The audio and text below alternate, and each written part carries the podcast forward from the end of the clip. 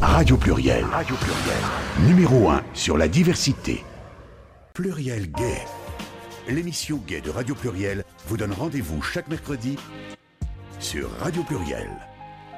Eh bien, je suis ravi de retrouver tout le monde pour notre nouvelle émission de Pluriel Gay du 23 mars 2022, après Jésus-Christ, sur les ondes de Radio Pluriel 91.5 FM.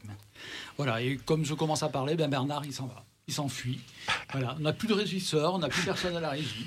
non, il est revenu, c'est bon. Tout va bien. Bon, bon, Bernardo, je voulais te saluer quand même.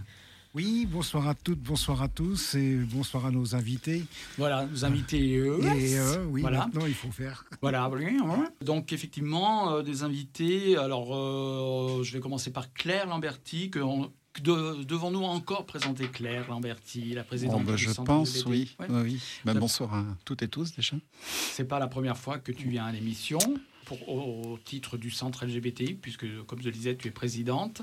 Et ça sera l'occasion pour nous d'en avoir quelques nouvelles du centre, justement, et puis de parler de petites choses euh, et d'autres, quoi, des choses plus importantes, d'autres moins importantes, mais de choses intéressantes pour nos auditeurs et nos auditrices. Les premières fois que je suis venu, c'était pas à ce titre-là, c'était pour Ah oui, Mobilise-nous, C'est vrai.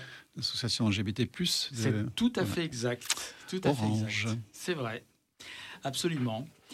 Euh, nous avons aussi le plaisir, le bonheur de retrouver notre Fabrice. Bonsoir. Gérald, comment ça va Ah, Ça va très bien et Il y a longtemps que je t'ai pas venu. Ouais, ouais. tu m'as manqué. Tu peux pas Bah toi aussi, je pense à Ouais. toi tous les jours. Ouais, je sais, moi aussi, mais ça, c'est entre nous. On peut peut-être pas trop s'y pencher euh, à l'antenne.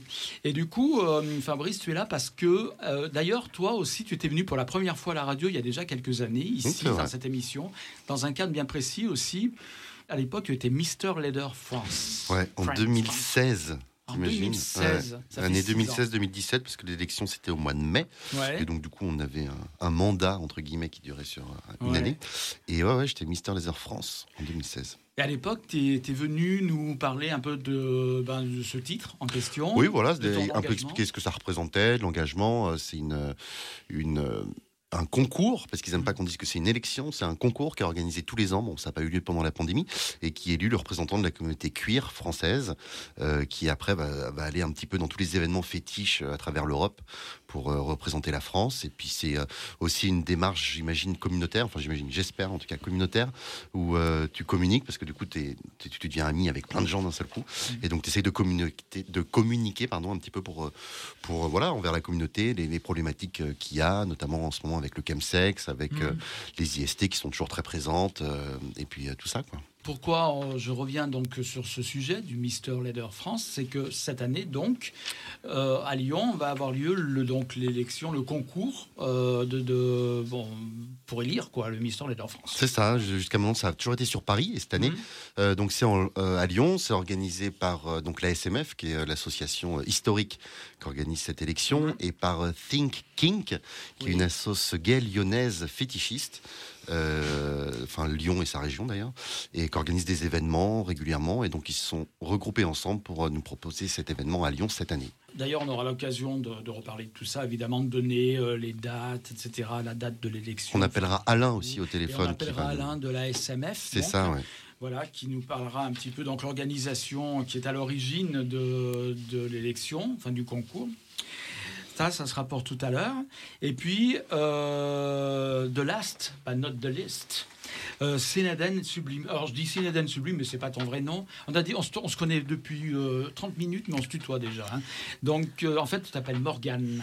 C'est ça, je m'appelle Morgane, mais on m'appelle aussi dans le milieu queer Cinéden. Alors, Voilà. les deux sont très bien. Voilà. Donc effectivement, en fait, moi, c'est à travers, euh, c'est par Cinéden que j'ai euh, j'ai connu Morgane finalement, euh, puisque hum, tu es entre autres aussi productrice de podcasts, et c'est à travers un podcast que tu avais réalisé avec euh, des personnes qu'on connaît très bien aussi ici, que tout le monde connaît très bien, c'est euh, les sœurs du... Alors, il y avait les deux couvents qui étaient représentés, deux couvents, il y avait les Traboules les... euh, ah, les Gaules, comment c'est? 69 goals. 69 Gaules, merci. voilà. Exactement, les sœurs de la perpétuelle indulgence, oui. Voilà, les sœurs de la perpétuelle indulgence. Mm. Voilà. Mais on reviendra sur les podcasts parce qu'ils sont, on peut les voir sur ton site. Hein, Tout On- à fait. Et on donnera l'adresse du site. Mais avant tout, pourquoi es-tu là?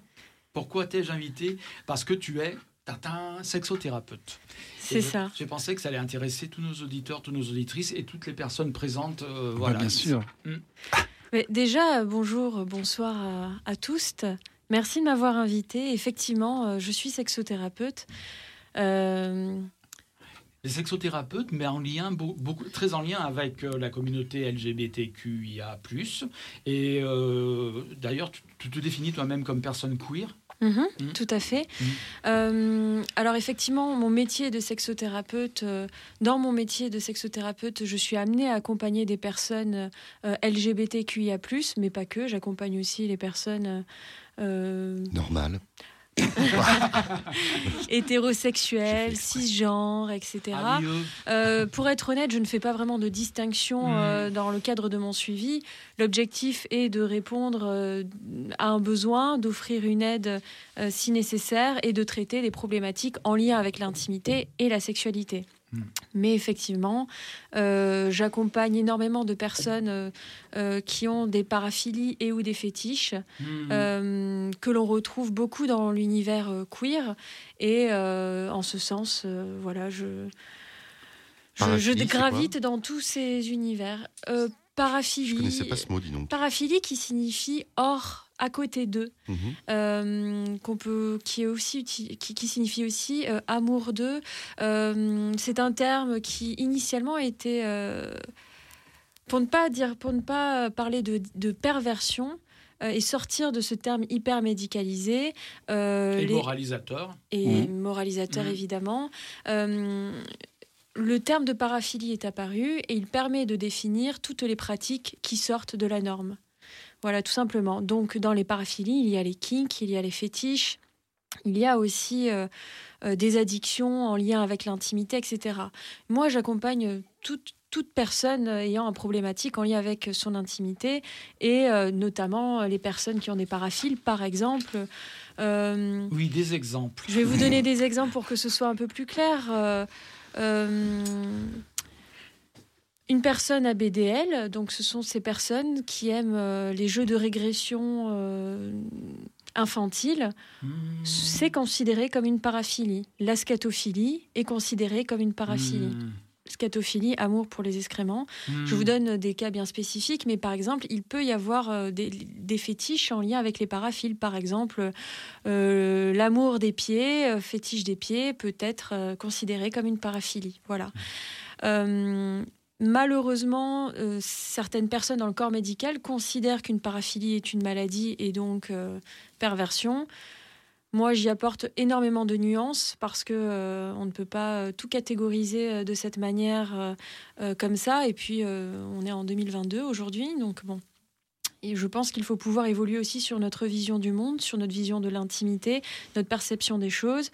Euh, et voilà, c'est mon métier contribue aussi à pouvoir euh, accompagner ces personnes-là, leur offrir une écoute, puisque ce sont souvent des personnes qui sont euh, mises de côté de par leur pratique, de par leur leur vie tout simplement, pouvoir leur offrir une écoute et pouvoir leur offrir un accompagnement si addiction il y a, si euh, mal-être il peut y avoir, si trouble sexuel euh, il peut y avoir, si inconfort dans l'intimité il y a, bien évidemment. Je n'accompagne pas que des personnes paraphiles, que des personnes qui ont des fétiches. J'accompagne des personnes, toutes les personnes qui sont en questionnement sur leur genre, leur orientation, leurs pratiques sexuelles, notamment les pratiques sexuelles alternatives. J'accompagne les personnes qui ont des traumatismes sexuels, qui ont des traumatismes, des difficultés, des craintes, euh, euh, manque de confiance en soi. Bref, en gros, euh, j'accompagne sur tout ce qui touche à l'intimité au sens large et je m'adapte euh, au profil de la personne puisque nous sommes toutes et tous des êtres différents avec une intimité différente, une perception et des ressentis différents. Voilà. Et c'est pas parce qu'on a une sexualité un petit peu hors du cadre qu'on est obligé de consulter. Absolument pas. On consulte à partir du moment où il y a où ça pose problème dans sa vie, où ça nous crée de la souffrance, ou euh, Un voilà. inconfort aussi. Et Ou un inconfort, mais pas nécessairement. Vous pouvez aussi consulter un ou une sexothérapeute, tout simplement pour pouvoir euh, discuter, réfléchir, approfondir, questionner euh, ce que vous pouvez vivre, ce qu'il peut vous traverser, les fantasmes qui, qui, qui, viennent, etc. Euh, on ne va pas nécessairement consulter un psychologue parce que euh, qu'on a un problème ou un trouble mental. Donc J'accompagne les personnes qui ont de véritables problématiques et qui souhaitent pouvoir euh, vivre plus sereinement leur intimité, mais j'accompagne aussi des personnes qui tout simplement se posent des questions ou alors euh, il m'est déjà arrivé de recevoir des gens euh, qui, qui, sont venus dans mon cabinet me dire je ne sais pas trop pourquoi je suis là, mais j'ai envie de parler de l'intimité. Je suis là, et ok, je suis là aussi pour ça, pour ouvrir pour offrir une écoute bienveillante, sans jugement surtout, et puis voir ce vers quoi on peut travailler pour pouvoir euh, vivre voilà plus sereinement. Euh, c'est un la sexothérapie tend vers le mieux-être. Hein. Finalement, c'est comme aller. Euh, certaines personnes vont faire du sport, d'autres vont peindre. et la sexothérapie est un moyen de pouvoir travailler sur soi, réfléchir et puis s'épanouir, tout simplement. Est-ce qu'il y a des gens qui pourraient te demander, par exemple, je veux, entre guillemets, en guérir, je veux me passer de cette habitude? Oui. Hmm. Et j'ai beaucoup d'empathie euh, mm. lorsque j'entends ce, type de phrase et euh, je suis en même temps euh, parfois en colère parce que la société dans laquelle on évolue, effectivement, laisse penser qu'une pratique hors norme, qu'elle soit, j'en sais rien, déjà sortir du cadre binaire d'un point, déjà une personne transgenre euh, peut penser qu'elle est malade, puisque certaines personnes, et, pendant très longtemps, euh, la transidentité a, a, été considérée comme une maladie, tout comme l'homosexualité d'ailleurs. Mmh. Euh, donc effectivement, certaines personnes qui ont un penchant pour la domination, la soumission des jeux issus du BDSM pensent parfois effectivement être malade et viennent me voir en me disant je veux guérir, je veux faire disparaître cette chose-là. Et euh, la première chose que je leur dis, c'est que bon, déjà, le terme de normalité n'existe pas dans ce cadre, dans le cadre dans lequel j'accompagne les personnes. Et puis, euh, qu'est-ce qui fait qu'ils puissent se sentir euh, anormal? Qu'est-ce qui, qu'est-ce qui fait qu'ils puissent se sentir différents? Pourquoi ils veulent, entre gros guillemets, guérir de ce qu'ils ont? Voilà. Et donc, on va, c'est tout un cheminement, tout un processus. Parfois, j'utilise la métaphore de, de l'archéologue, euh, on va, euh, je, prends ma pelle, enfin on y va à deux, et puis on va essayer de comprendre ce qui se passe. Donc on va, euh, on va aller vers le passé, mais le présent, et puis potentiellement le futur pour pouvoir avancer avec cette personne et que celle-ci puisse repartir en se disant, ok, D'accord. Voilà. Après, des personnes peuvent être très à l'aise aussi, comme le disait Fabrice, avec leur, leur fantasme, avec leur fétichisme, leur paraphilie, donc. Mm. Et d'autres peuvent en souffrir aussi dans le sens où peut-être une personne, moi je me souviens, je parlais d'un cas personnel que je connaissais, que j'ai connu, qui disait que, bon, qui était fétichiste notamment du cuir justement, et qu'à un moment donné, euh, le fétichisme était tel que c'est pas la personne qui est considérée, mais c'est si elle portait ou pas le type de vêtements qui l'attirait sexuellement. Donc à la limite, ça aurait pu être quelqu'un d'absolument qui n'aurait pas plu physiquement, mais du moment où il avait l'habit qui correspondait à ce qu'il excitait, quoi, en fait, il, disait que moi je n'aime pas les gens, finalement, j'aime euh, comme ils sont habillés, j'aime les tissus les textiles, ce qui m'attire. Mm. Et lui, ça le rendait malheureux par rapport à mm. sa relation en mm. fait intime avec les, gens. Il n'en était pas satisfait de ça. Eh bien, là, tu viens de donner euh, la définition justement de ce qu'est un fétiche. Euh, dans, dans le cadre du fétiche, et notamment la paraphilie, il y a cette idée d'obsession. À partir du moment où il y a une obsession, effectivement, il y a une souffrance. Et donc, on va aller travailler ça. L'objectif n'est pas euh, de supprimer l'objet qui puisse être fétichisé, mais euh, de déconstruire un petit peu euh, ce qui pourrait tendre à ça. Euh, donc effectivement, j'ai des personnes comme ça qui viennent me voir. j'ai eu des clients qui sont venus me voir parce que, par exemple, ils étaient addicts aux couches. Hmm. dans, dans le cadre de leur, de leur vie au quotidien et même dans l'intimité. effectivement, là, ce qui est intéressant pour eux, c'est l'objet, donc la couche. Euh, peu importe qui porte la couche, tant qu'il y a une couche, euh, hmm. c'est là où le pied euh, va être, c'est là où ils vont prendre leur pied. Hmm. Et, et, si ça devient une souffrance, s'il y a, moi je, je pars du principe que si on pour vivre pleinement et sereinement son, son, son plaisir, sa sexualité, son intimité, il doit y avoir le consentement, le respect de soi et de l'autre, c'est-à-dire ne pas se faire de mal à soi ni aux autres dans un cadre qui est consenti, où le respect et la bienveillance sont, sont maîtres. Si effectivement euh, l'obsession pour euh, cette matière euh, est grandissante et donc on déshumanise pardon, la personne juste pour l'objet, là il y a un travail à faire effectivement. Mmh. Mais pour pouvoir faire ce travail, c'est ce que je dis d'ailleurs à mes clientes, clients, clientes, c'est que hum, il faut énormément de courage pour prendre rendez-vous avec un sexothérapeute. Et déjà, la prise de rendez-vous, c'est un énorme pas vers, euh, vers le mieux-être, au fait. Et donc, euh, quelqu'un qui se rend compte qu'il y a un problème, possiblement une obsession, quelque chose à travailler, a déjà euh, avancé énormément. Alors, justement, par rapport aux clients, aux clientes que tu évoquais, déjà, au niveau du genre, j'aimerais savoir s'il y a plus de, de personnes identifiées femmes ou, de personnes identifiées hommes, on va dire, qui consultent. Est-ce qu'il y a des ou non binaires? Eh bien, j'ai de tout. Et je suis très contente, d'ailleurs. pour ça, je travaille énormément pour. pour mon travail tend énormément à l'inclusivité, donc euh, je serais euh, plutôt triste de voir euh, que je n'ai que des hommes, que des femmes ou même que des personnes non binaires. L'objectif est d'avoir tout un panel de personnes et pour être honnête, c'est plutôt équilibré. J'ai des hommes, j'ai des femmes, j'ai des personnes non binaires. effectivement, je reçois aussi des couples. Euh, je reçois au départ parfois des personnes seules qui finalement euh, veulent faire une thérapie de couple. Donc j'accompagne les personnes de manière individuelle, mais aussi en couple. Euh, j'accompagne des personnes polyamoureuses, donc il peut m'arriver d'avoir plusieurs partenaires dans, dans, le cadre de la thérapie. Je, moi, mon objectif, c'est de pouvoir euh, accompagner la personne pour que celle-ci euh, puisse vivre de manière euh, alignée avec ses désirs profonds, ses envies, dans le respect de soi et des autres. Donc, effectivement, si faire une thérapie de couple semble être pertinent, c'est tout à fait faisable, oui. Dans ton métier, sexothérapeute, il y a le mot, on, pense quand même, bon, il y a le mot thérapeute, on pense un petit peu à, la médecine, mais surtout à la médecine, euh, on va dire, euh, euh, je vais dire la psychanalyse, par exemple, mm. qui n'est pas de la médecine, hein, c'est pas vraiment le bon exemple, psychologue ou, même la psychiatrie. Mm. à quel niveau, sur quel plan tu travailles? Est-ce que tu travailles plutôt sur un plan psychologique, sur la psychanalyse, quelle que soit l'école de psychanalyse, hein, et puis, ou même la psychiatrie? La médecine, quoi, mm. proprement parler alors moi, je dissocie deux choses. D'ailleurs, euh, tout le monde devrait dissocier ces choses-là. Mm-hmm. Il y a la sexologie et la sexothérapie. D'accord. La sexologie, voyez la sexologie comme un terme parapluie qui englobe énormément de sujets en lien avec la sexualité. Et la sexothérapie est une branche de la sexologie.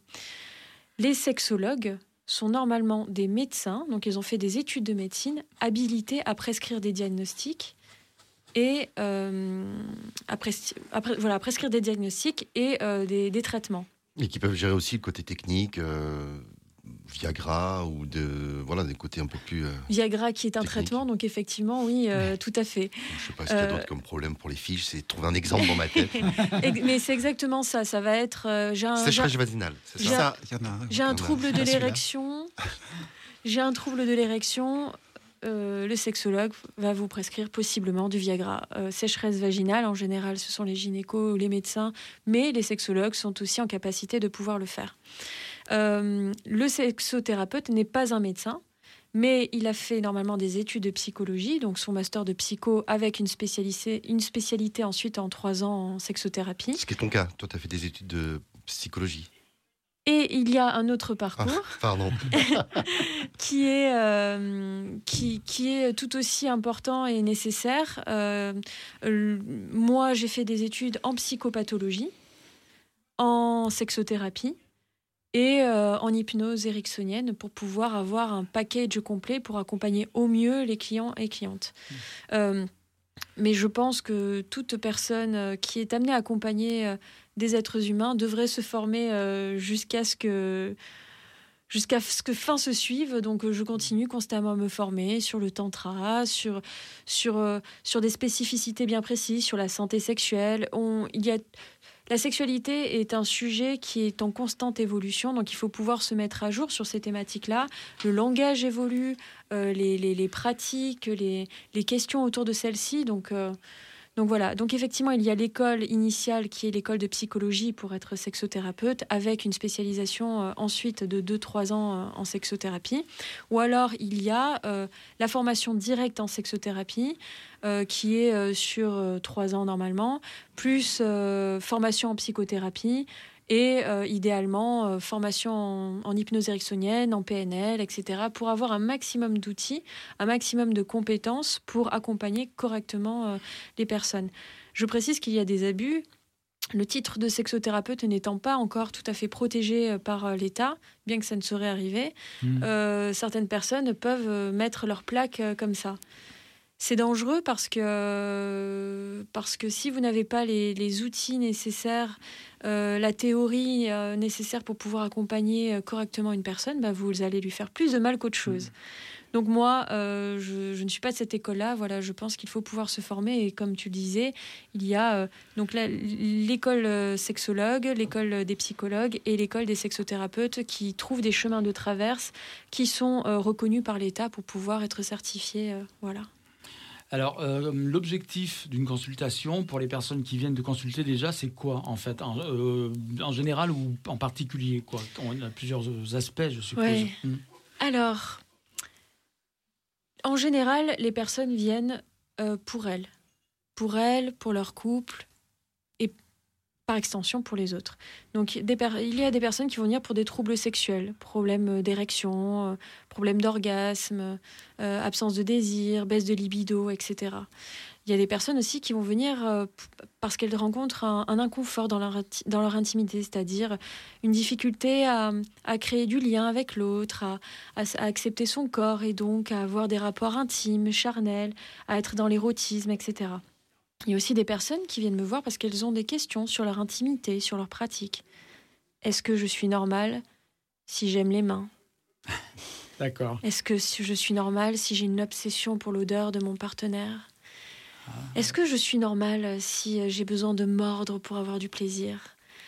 Est-ce que je suis normale si, euh, si j'aime le cuir, euh, le latex, euh, dans le cas de mes pratiques? C'est le genre de hmm. questions que je peux avoir. Est-ce que tu t'es posé la question, Fabrice euh, oui, oui, oui, oui, oui, non, j'écoute avec attention. oui, oui, je me suis posé la question, bien sûr, quand j'étais petit. Euh, voilà, parce que moi, hmm. j'avais des fantasmes BDSM depuis, euh, depuis tout petit. Après, la réflexion que j'ai fait par rapport à ça, c'est que c'est aussi un chemin, c'est un moyen de, de se découvrir, c'est des phases de vie. Hmm. moi, dans mon cas personnel, je pense que de passer par le BDSM, à un moment, ça m'a permis aussi d'exorciser des traumatismes que j'ai pu avoir. ça m'a permis de par euh, euh, la souffrance, par la douleur, par tout ça, de m'approprier euh, des choses que j'ai pu subir et puis de les faire miennes et de les transformer en plaisir et donc du coup de prendre le pouvoir sur des choses où à un moment on n'a mmh. pas le pouvoir et ça nous dépasse. Moi c'est comme ça que j'analyse mon rapport à la sexualité. après quelque chose qui m'interpelle dans, ton discours, c'est que tu ne nous as pas parlé du chemsex. Moi, j'ai quand même l'impression que dans le milieu LGBT, aujourd'hui, enfin en tout cas dans le milieu gay, euh, la problématique du chemsex, elle est vraiment centrale et qu'il y a, on rencontre de plus en plus de jeunes qui sont, euh, qui, ont commencé le chemsex euh, dès 18 ans, dès 19 ans et qui ont mis ça dans leur sexualité très très très tôt et qui maintenant ne peuvent plus se passer du produit pour avoir de la sexualité. Moi, plus ça va et plus je me rends compte que le chems, comme ça se répand maintenant dans le milieu, ça détruit vraiment le rapport à la sexualité, le rapport à l'autre, le rapport au désir. Et donc, du coup, est-ce que tu as rencontré des gens qui étaient dans cette problématique-là? Qu'est-ce que tu penses du chemsex? Eh ben, Tu fais très bien d'en parler, puisque j'avais pas tout à fait fini oh, ma liste. Euh, c'est pas grave. Il manque l'alcool aussi, non? La... liste, mais effectivement, euh, j'accompagne aussi des personnes qui ont des addictions. Donc, des addictions euh, en lien avec les fétiches, les paraphilies, les kings, etc. Mais pas que, mais euh, les pratiques, euh, ça peut être une, une, addiction au porno. Quoi. J'ai mmh. énormément de clients qui sont addicts au porno et on va essayer de travailler ça. effectivement, il y a des personnes qui viennent parce qu'elles ont des addictions aux produits en particulier dans le cas de l'intimité, c'est-à-dire qu'elles ne peuvent pas avoir de rapport intime sans substance psychotrope en général. Quoi. Euh, exactement. Et donc effectivement, euh, le chemsex, c'est quelque chose de très particulier en plus. Tout à fait. Hmm. Donc qui euh, qui se développe de manière exponentielle. exponentielle. Et il y a un article sur Slate qui est sorti, je crois, aujourd'hui, enfin il y a quelques jours là, qui parlait justement de ça et qui expliquait que ça se développait même maintenant dans le cadre hétéro hétéronormatif, etc. Enfin, hétérosexuel. donc, les euh, hétéros s'y mettent, avec un peu de retard, comme chaque fois. donc, euh, ça m'a fait sourire parce qu'en soi, euh, effectivement, c'est quelque chose que l'on voit beaucoup dans l'univers LGBTQIA, mais pas que. J'ai aussi des clients, clientes qui sont confrontés à ça. Et j'accompagne effectivement, ce n'est pas la majorité de ma clientèle, mais j'ai des personnes qui viennent pour ça en général, quand un client vient me voir avec un problème bien spécifique, on se rend compte qu'il y a, comme un arbre, plein d'autres choses à traiter.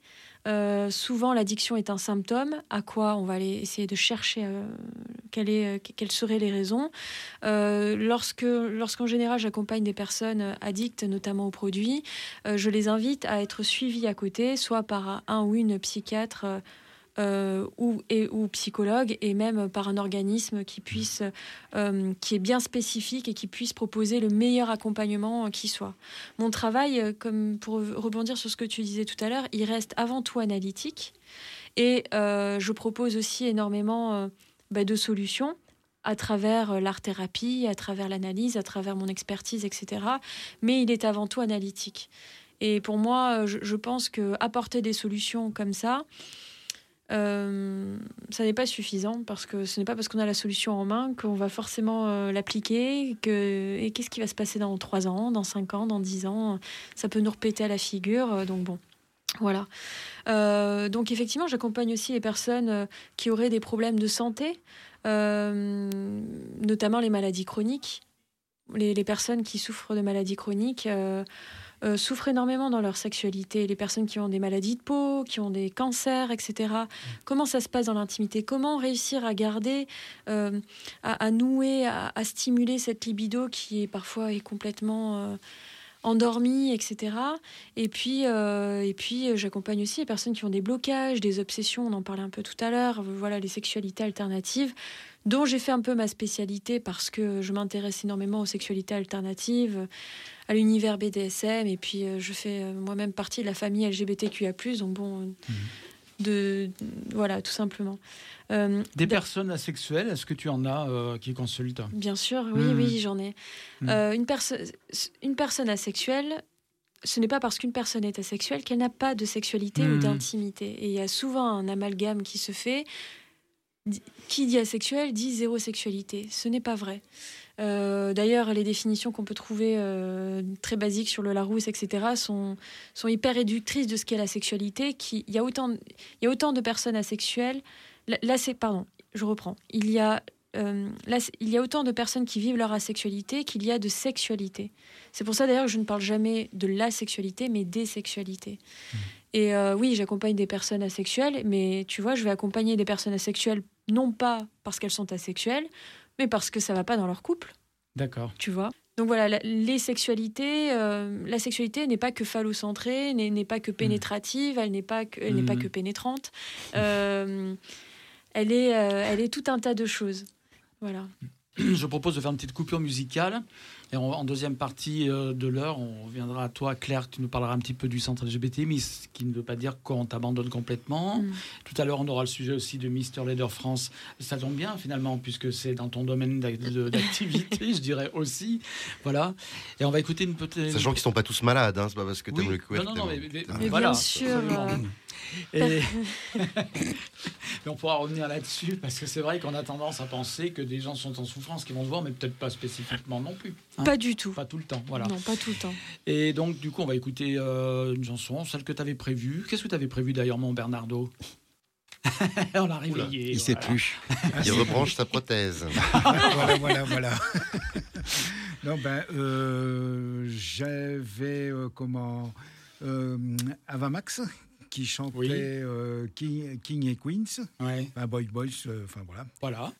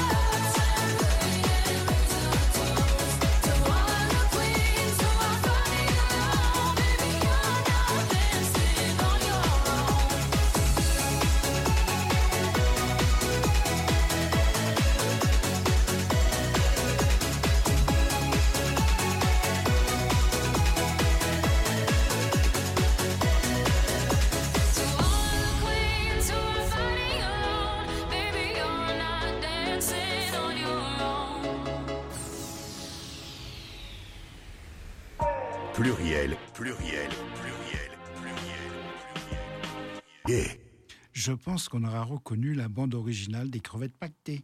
Et c'est parfait, voilà, dont le deuxième numéro vient de sortir sur les écrans de cinéma. Bien, alors euh, nous sommes de retour avec Fabrice, avec euh, Morgane alias Sineden, et on expliquera tout à l'heure euh, l'expression, enfin le mot, enfin le mot, le nom, le pseudo Sineden, je vais y arriver, Sineden Sublime, d'où ça vient. Mais maintenant, c'est Claire qui est sous les feux des projecteurs. Et pour l'instant, Claire, je m'adresse à toi en tant que présidente du centre LGBTI, parce que nous, on aimerait bien avoir des nouvelles du centre. Bah, Co-présidente même. oui, coprésident. Ah oui, parce qu'il y a des nouveautés au centre. Il y a plein de nouveautés. Il y a plein de choses qui ont changé. Désormais, effectivement, il y a une coprésidence. Alors, est-ce que tu pourrais nous en dire plus? Comment se fait, cela se fait-il? Eh bien, euh, parce qu'il y a eu un changement dans les, dans les statuts. Il se Mm. trouve que ben, le centre prend quand même pas mal d'ampleur euh, ces dernières années. Euh, que du coup, la charge qui va avec euh, bah, augmente et euh, qu'on a ressenti le besoin de proposer au CA une modification de statut et de passer d'une présidence avec une vice-présidence qui n'avait pas de fonction particulière à une coprésidence qui permet de répartir un peu plus la charge et, et notamment les aspects communication associés à la charge, mais pas que, de, de la présidence. Voilà. Et on peut peut-être citer le coprésident. Bah, c'est Franck Delot, l'autre Ouais. Euh, l'autre coprésident. l'autre coprésident. Voilà. Toi, ça fait déjà quelques. Combien de temps d'ailleurs que tu es es présidente donc, du centre Euh, je vais boucler une année, je pense, Ouais, bientôt. Là. parce que on bon, Laurent Chauvin a, a quitté la présidence. Ensuite, il y a eu un petit intérim. Avec Benoît, il y a eu Benoît Baudelin. Voilà, voilà, qui a fait, qui a Mhm. fait l'intérim, je dirais, parce qu'il n'est pas resté très longtemps. Enfin, pour des raisons personnelles, il a dû euh, partir. Et puis, tu es arrivé. Tac, Claire Lambert. Et je suis arrivé, oui. Voilà. D'abord à la vice-présidence. Oui, à la vice-présidence. D'abord. Voilà. Et maintenant, il n'y a plus de vice-présidence. Non, il n'y a plus de vice-présidence, il y a- il y a voilà. une coprésidence. Alors, ce qui était bien aussi, je pense, c'est un bon signal pour ceux qui parfois euh, tirent à boulet rouge plus ou moins facilement sur le centre, c'est que tu es une femme transgenre. Et oui. Et je trouve ça bien. Et oui, et j'étais du coup la première vice-présidente femme trans du Mhm. centre, et Mhm. maintenant je suis la première euh, présidente et coprésidente euh, du centre. Et euh, voilà, c'est pas si souvent que ça que dans le bureau de- d'une structure comme, comme un centre, euh, les personnes trans sont présentes Oui. déjà, et puis les femmes aussi, parce Oui. que Mm. ce sont deux paramètres euh, distincts. Euh, bon, il se trouve que ben, j'ai les deux casquettes, femme et trans. Oui. Et, et- et donc voilà, c'est, ça me paraît assez significatif aussi de la prise en compte des diversités qu'on évoquait tout à l'heure sur d'autres aspects. Mais euh, oui, c'est important ouais, de, de sortir un petit peu du modèle où on avait quand même beaucoup d'hommes. Oui. Euh, bon, vu qu'on est dans un centre LGBT, euh, Mm. effectivement, d'hommes cisgenres, t'as- tu Mm. fais bien de préciser. hein, Mm. je- voilà, parce que, à ma connaissance, il n'y a pas eu non plus euh, d'hommes trans euh, au bureau jusqu'il y a très peu de temps. Ouais. Euh, on- donc oui, c'est cette prise en compte de la diversité et, et aussi du fait que les actions à mener euh, euh, maintenant se déplacent. hein. Euh, c'est vrai que pendant quelques dizaines d'années, on peut dire ça, euh, elles étaient centrées sur les luttes euh, euh, homosexuelles, hein, donc gays et lesbiennes. un petit peu bisexuel, même s'il a encore, c'est souvent invisibilisé, le côté bisexuel, euh, pansexuel, etc. Voilà. Toute la variabilité euh, Mm. est là aussi. Euh, donc, euh, voilà, c'est important de voir que les, les difficultés de vie aujourd'hui des personnes trans sont quand même très réelles, très présentes. Que les, les évolutions législatives euh, et puis même l'état d'esprit de la société n'a pas encore euh, bougé énormément sur ces sujets-là, même si ça, si ça bouge, on le sent de plus en plus. Euh, il y a encore plein de choses à faire, voilà. Et, on en parlera peut-être après, mais la convention qu'on a signée aussi avec les institutions de la République de la métropole de Lyon, donc c'est sur un périmètre bien précis. Euh, euh, sur la première version de cette convention, il y avait peu de, peu de points qui abordaient le sujet trans. Et euh, dans la révision qu'on est en train de mener avec les institutions, justement, ben, on introduit un certain nombre de sujets trans parce que, oui, ils sont, ils sont à traiter et ils sont très divers. Et comment on fait pour mobiliser justement l'ensemble de la communauté autour de ces sujets qui sont plus spécifiques à des communautés dans la communauté? Est-ce qu'on n'a pas ces dernières années, tu disais on a eu le mariage pour tous qui est arrivé, etc. Est-ce qu'on n'a pas justement tous les gays un peu cis qui se disent bon bah finalement maintenant c'est bon, moi je peux me marier, je suis tranquille. Ce que j'ai besoin c'est d'avoir accès à des soirées, d'avoir accès à des potes et puis euh, la lutte finalement c'est fini quoi. Est-ce qu'on y est arrivé? C'est un peu le risque, oui. Euh, de considérer que, que, les combats euh, LGBT sont terminés ou, du passé. Euh, non, ils sont, loin d'être terminés. Même d'ailleurs, même pour, même pour les gays et les lesbiennes, ils ne sont pas finis. La parentalité est encore un sujet loin d'être déminé. voilà si je le formule comme ça. Donc euh, voilà, pour toutes les communautés, il y a encore beaucoup de choses à, faire avancer. Et puis, comme je disais tout à l'heure, la visibilité de, tout ce qui sort du, majoritaire, hein, on va dire ça comme ça, même au sein des LGBT, euh, se fait aussi. Hein, et, c'est important que ça se fasse. Euh, avant, on n'en parlait pas de ces parties-là des, LGBT. Et c'est crucial, primordial, essentiel qu'on le fasse. Mmh. Euh, et qu'on permette du coup à ces personnes-là de s'exprimer, de venir dire quelles sont les difficultés de vie qu'ils rencontrent dans leur quotidien et qu'on puisse mettre en place des actions concrètes voilà, qui sont euh, d'accompagnement ou plus profonds, euh, avec des demandes éventuellement mmh. légales, d'évolution légale, si besoin. Euh, voilà. je, dirais qu'en plus, la, présence, enfin, la place des personnes trans a été parfois contestée, même il était très difficile pour les trans d'exprimer euh, dans des centres LGBTI. Il y a eu des problèmes. Euh, il y a eu notamment des problèmes dans, au centre de Paris. Ça remonte à quand même une dizaine d'années, c'est un petit peu vieux. Mais ce qui veut dire qu'à l'époque, les personnes trans n'étaient pas toujours euh, bien accueillies par le reste de la communauté. Qu'est-ce qu'ils viennent faire là? Qu'est-ce qu'elles viennent faire là? Ça n'a rien à voir avec Comme la folophobie, comme les, les gens qui sont qui voilà qui sont pas cis. Il y a aussi de, de, la discrimination oui, en, des gays envers d'autres. Euh, et finalement, les personnes trans sont hein. obligées d'aller chercher leur place avec leurs dents, je dirais, et leurs points. C'est un peu ça. Mais il faut pas oublier que les discriminations, et effectivement, on peut en avoir aussi au sein même du collectif LGBT. Il euh, ne faut pas croire que parce qu'on est dans le collectif LGBT, LGBT on est d'abord identifié, reconnu et en sécurité. Non, pas forcément. Ah Et c'est pour ça que je suis très attaché au respect de l'objet, des statuts du centre LGBT. Euh, et, donc, effectivement, les personnes trans euh, n'étant pas connues, enfin, ce qu'est la transidentité n'étant pas connue euh, des personnes qui étaient dans le centre LGBT, il y a eu un certain nombre d'incidents. Et on peut y en avoir encore. Euh, et pour le résoudre, la seule manière, c'est déjà de faire en sorte que tout le monde ait un minimum de culture sur le sujet trans, comprenne ce que c'est que l'identité de genre, euh, fasse la différence entre identité de genre et expression de genre aussi. Hein, parce que la plupart des gens euh, pensent qu'on doit exprimer un genre aligné avec son identité de genre, et, je dirais même aligné avec les stéréotypes du genre. Donc, ouais, qu'il y a un sacré boulot à faire. Hein. Ce que je ressens, ce que j'exprime.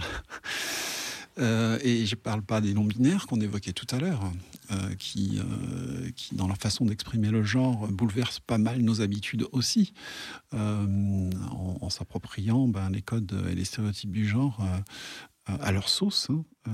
voilà. Et donc, oui, ça fait beaucoup de choses quand même à, mettre en place en termes d'information. Et, comme je dis aussi souvent, ça ne se fait pas en un claquement de doigts.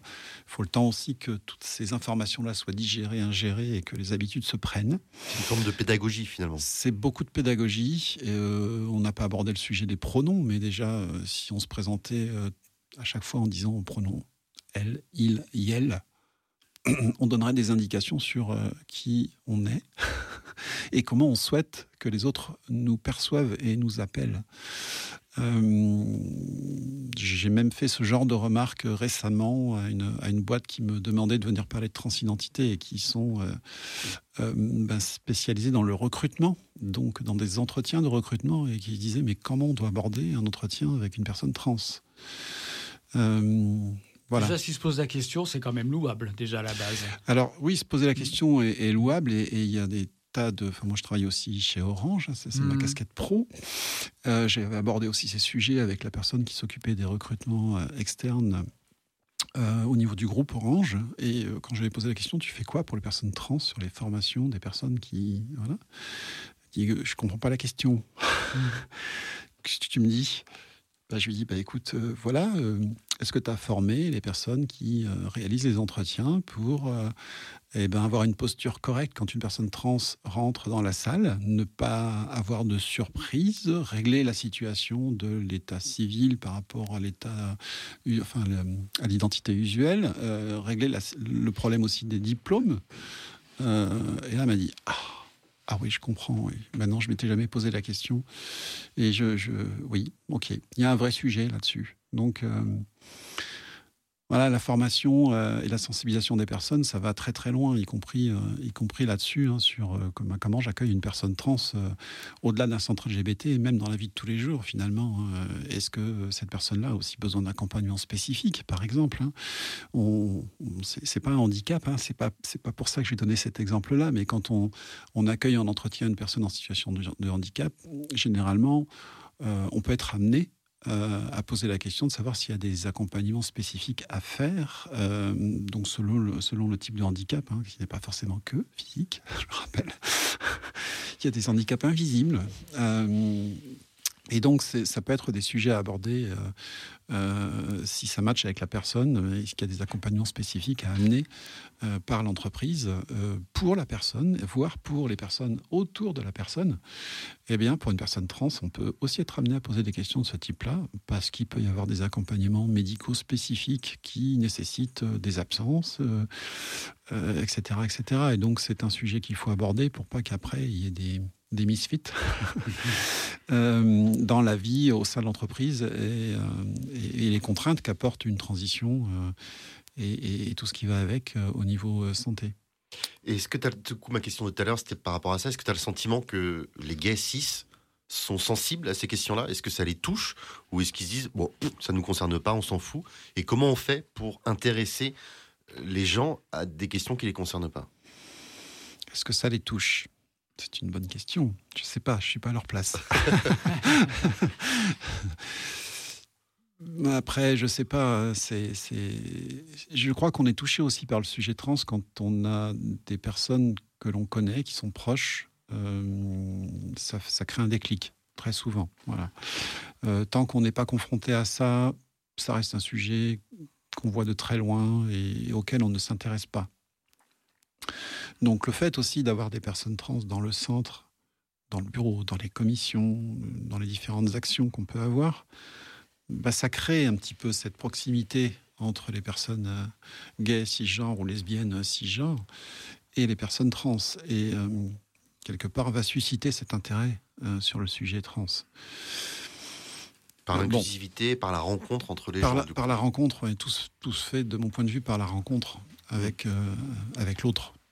Mais comme tu le disais, même dans un centre euh, comme le centre LGBTI euh, plus de Lyon, qui devrait être un lieu safe pour tout le monde, mm. il y a eu des problèmes, euh, puisque des personnes ont subi des réflexions, des remarques transphobes, et mm. qu'il a fallu des interventions, et puis il a fallu aussi donc constituer une charte et des statuts très précisément. Hein, et d'ailleurs, je voudrais qu'on revienne un petit peu justement aux objectifs du centre, qui est d'abord, avant tout, il faut bien le préciser, un lieu où tout le monde justement peut se rencontrer. Et c'est ça ce qui est très important. Et d'ailleurs, dans, le statut, dans les statuts du centre, euh, je, vois plusieurs éléments hein, qui sont mis en avant.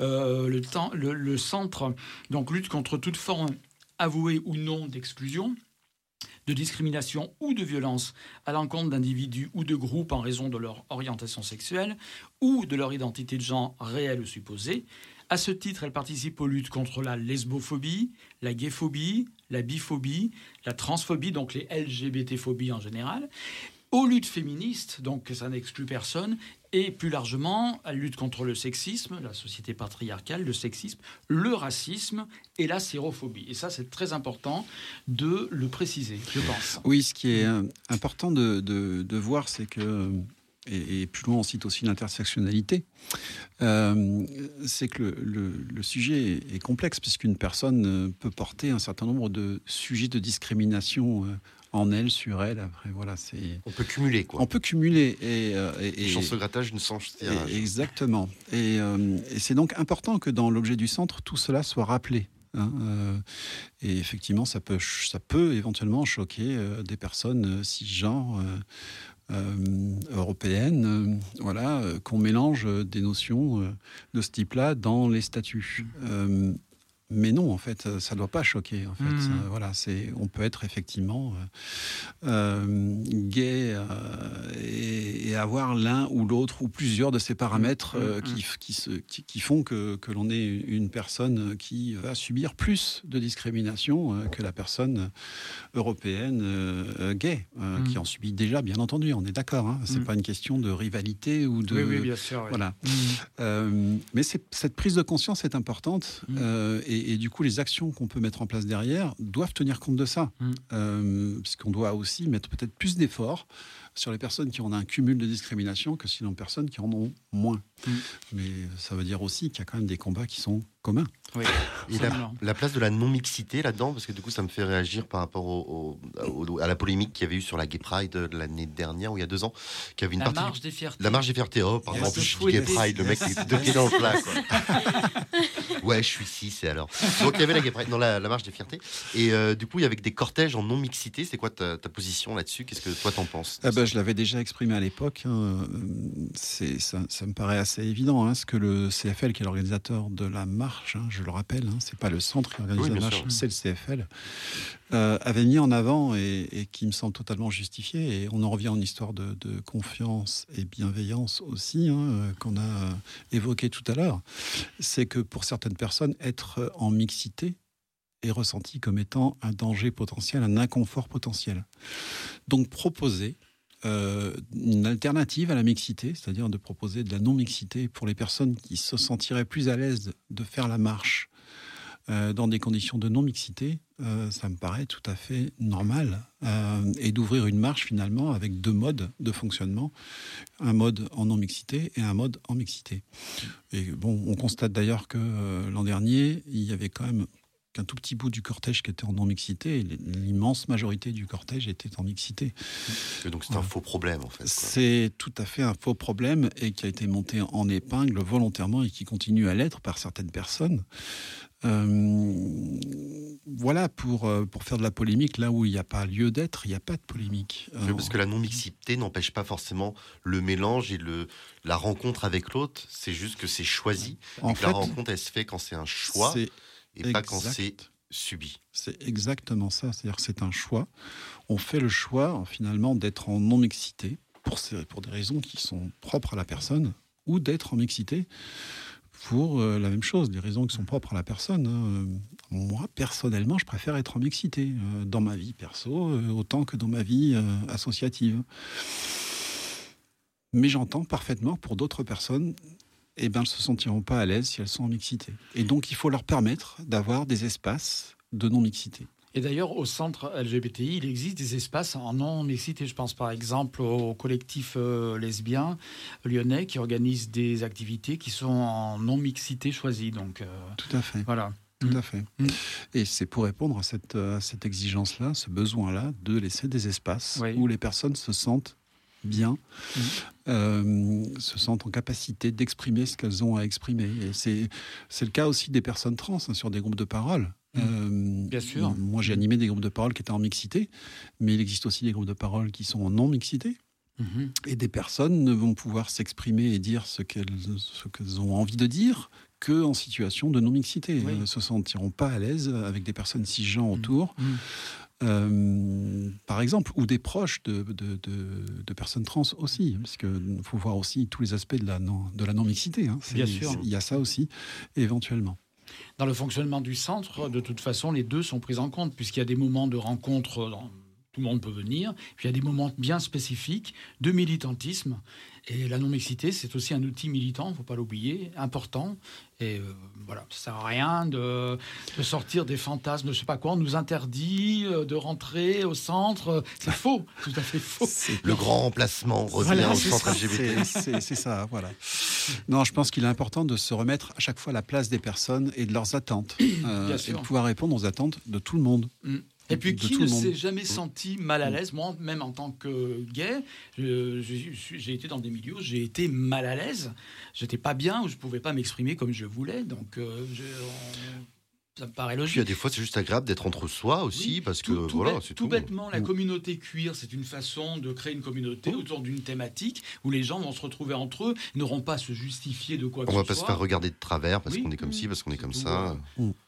parce qu'on tient un mec en laisse, alors que bon. Voilà, donc ça, soirée, Ces histoires de euh, quand- ça, c'est un peu un- un- effectivement euh, les détracteurs, n'est-ce pas, euh, euh, utilisent ça de façon un peu biaisée, quoi, détournée.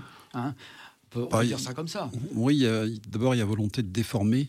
les- voilà. de déformer les faits. Et ça, c'est Mm. important quand même de le souligner. C'est ce qui- ce qu'ils affirment est faux. Jamais le CFL n'a voulu faire une marche de non-mixité. Non, elle propose des espaces de non-mixité. C'est totalement différent. Donc cette euh, volonté de déformer les choses, euh, bah, elle est préjudiciable, je pense, d'abord à leur discours, parce que du coup, il ne tient pas la route, et puis euh, à l'image donnée aussi à la marche, et, et éventuellement au centre pour effectivement les espaces de non-mixité Voilà, qui, ça, sont offerts. Dans le cadre du centre, pour revenir pré- précisément au centre, le centre a été aussi attaqué là-dessus. Bien sûr. Mm, bien Est-ce que ce serait pas des relents de privilèges cis blancs par hasard? Cette manière de voir les choses euh, et cette frilosité par rapport à la non-mixité? C'est bien possible qu'il y ait un rapport avec euh, les notions de privilège, mais euh, je, je pense que c'est au-delà de ça, c'est de mon point de vue, c'est un déficit d'ouverture Mm. et euh, de d'écoute, d'écoute aux attentes et aux besoins qui sont exprimés. Voilà, c'est déjà ça. Après, il y a ceux aussi qui en font un enjeu politique. Ça, c'est encore autre chose. hein. Quand on rentre dans la politique, c'est encore différent. Mais on sait par exemple que on parle beaucoup du wokisme, qui est un mot inventé par les propres détracteurs de ce qu'ils appellent le wokisme. Euh, Je pense que tu as entendu parler de ces théories. Le wokisme, Oui, oui. oui, oui, voilà. Et euh, c'est plutôt d'ailleurs, ça n'existe pas le wokisme en réalité. C'est inventé par les détracteurs du wokisme. C'est eux-mêmes qui l'ont. La première fois que j'ai entendu, je dis ah, c'est des partisans de Vauquier, tu sais. C'est quoi le wokisme? Je suis pas au courant, moi. T'es pas au courant le wokisme? Non, c'est quoi? Qui veut expliquer à Fabrice ce qu'est le woki- wokisme? Ah Claire? expliquez-moi.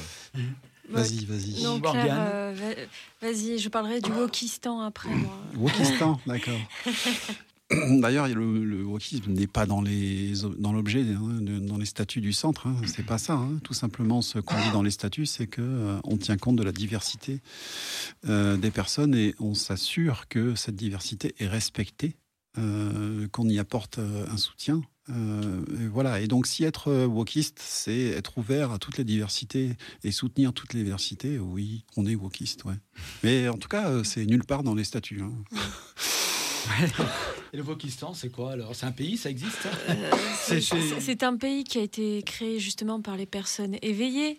Euh, non, c'est, euh, c'est- c'était de l'humour, euh, Mhm. une pointe d'ironie euh, Mhm. sur ces personnes qui ont peur des, pers- des personnes woke, woke qui signifie awake, donc éveillé. Mmh, d'accord, d'accord. Euh, voilà, et qui est un- une terminologie utilisée euh, contre euh, et parfois réappropriée par la communauté LGBTQIA+, un peu comme le terme de queer qui initialement a été queer Q-U 2 E R, C'est une pas queer, euh, voilà, qui était effectivement une insulte Mhm. et qui a été réappropriée par la communauté LGBTQIA+, pour dire, euh, euh, je sais pas si on peut le dire, fuck.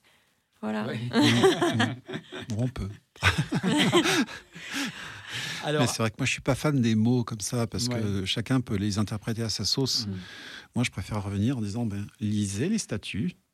Voilà, du centre. Regardez ce que, quel est l'objet du centre. Et Mhm. après, à vous de me dire si on est woke ou pas woke. Mhm. Euh, mais est-ce que le centre a donc des statuts, une charte, un règlement intérieur? Il suffit d'en prendre connaissance pour. euh, Et ils sont en ligne sur le site internet du centre LGBTI Lyon. Donc, euh, n'importe qui peut les consulter. Alors, je propose qu'on fasse une deuxième pause musicale. Et euh, du coup, Claire, la dernière fois que tu étais venue, tu avais apporté une de tes œuvres. Ouais. Parce que Claire est une artiste aussi. Ouh là là. Disons que je prends des cours de chant. C'est- autre chose. Avant de me considérer artiste, je crois qu'il y a encore des années de travail. Donc, une artiste en devenir. Voilà, va devenir, ça on peut le dire. Donc écouter un, un de tes morceaux. Alors, explique-nous euh, lequel d'ailleurs. Tu as demandé à Bernard, Alors, si d'en c'est Je ne suis pas une erreur, c'est celui-là Oui. Alors, c'est un. Ce sont des paroles qui m'ont beaucoup touché, euh, qui touchent euh, forcément aussi. euh, je suis très éveillé au sujet de la transidentité, Mhm. hein, me- vu que je suis directement concerné.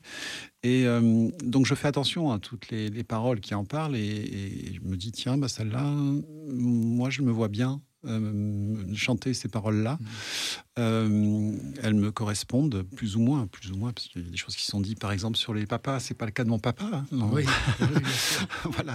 Dans cette chanson, ça va très bien. D'ailleurs, il était très ému en entendant la chanson. Mhm. D'accord. Euh, J'avais un peu peur qu'il le prenne mal. Euh, bon, vous comprendrez quand vous écouterez les paroles. Hein, c'est en français, donc ça va, ça tout le monde va comprendre.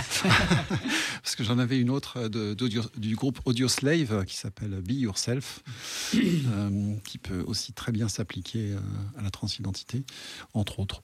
Voilà. Eh ben, on va écouter. On tout va écouter, suite. puis Je ne suis pas une erreur de par Claire Lamberti. Voilà.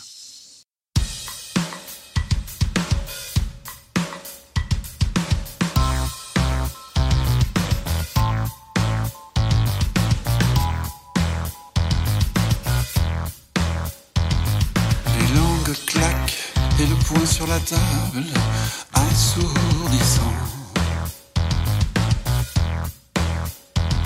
Les regards se défient, bleu électrique contre colère rouge sang. Encore ce débat au menu qu'il me resserre tous les jours. Il dépaisse mon corps avec fourchette, les couteaux sortis du four.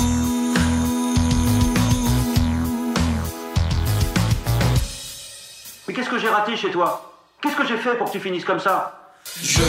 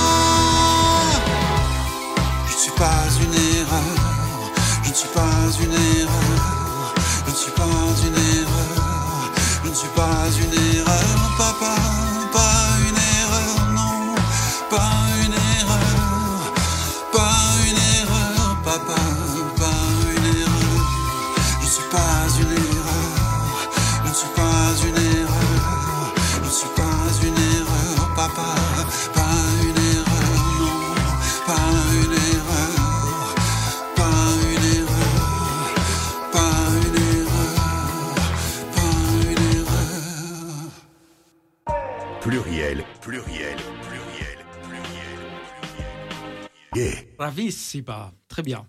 Bravo. Félicitations. Magnifique. Bien, merci. Alors, C'est une, fr- oui. c'est une chanson que j'aimerais pouvoir partager à tous les clients et les clientes qui viennent me voir. Il n'y a pas de problème, il n'y a pas de droit dessus. Puis il y a même le clip euh, sur YouTube de, ben, de la créatrice, hein, Miss Yeye, pour d'accord. avoir la version originale. Merci. Je mettrai le lien, le lien en lien de YouTube sur euh, la page de l'émission. Alors maintenant, je reviens à toi, Fabrice, puisqu'on va parler de l'élection Mister Leader France, alors qui va se passer à Lyon, donc le 2 avril. Alors, on reviendra aussi sur la journée du 2 avril, qui est très importante pour le centre et pour Claire et puis pour la communauté euh, trans à Lyon, puisqu'il va y avoir aussi, ce même jour, euh, des activités et des. hum, Qu'est-ce qui t'arrive, mon petit Bernardo? Il me fait des signes bizarres, je comprends rien du tout. Oui, il est au téléphone. Ah là, au téléphone, Oui, oui, va- oui, on oui, va- t'inquiète pas, il est en téléphone, l'invité.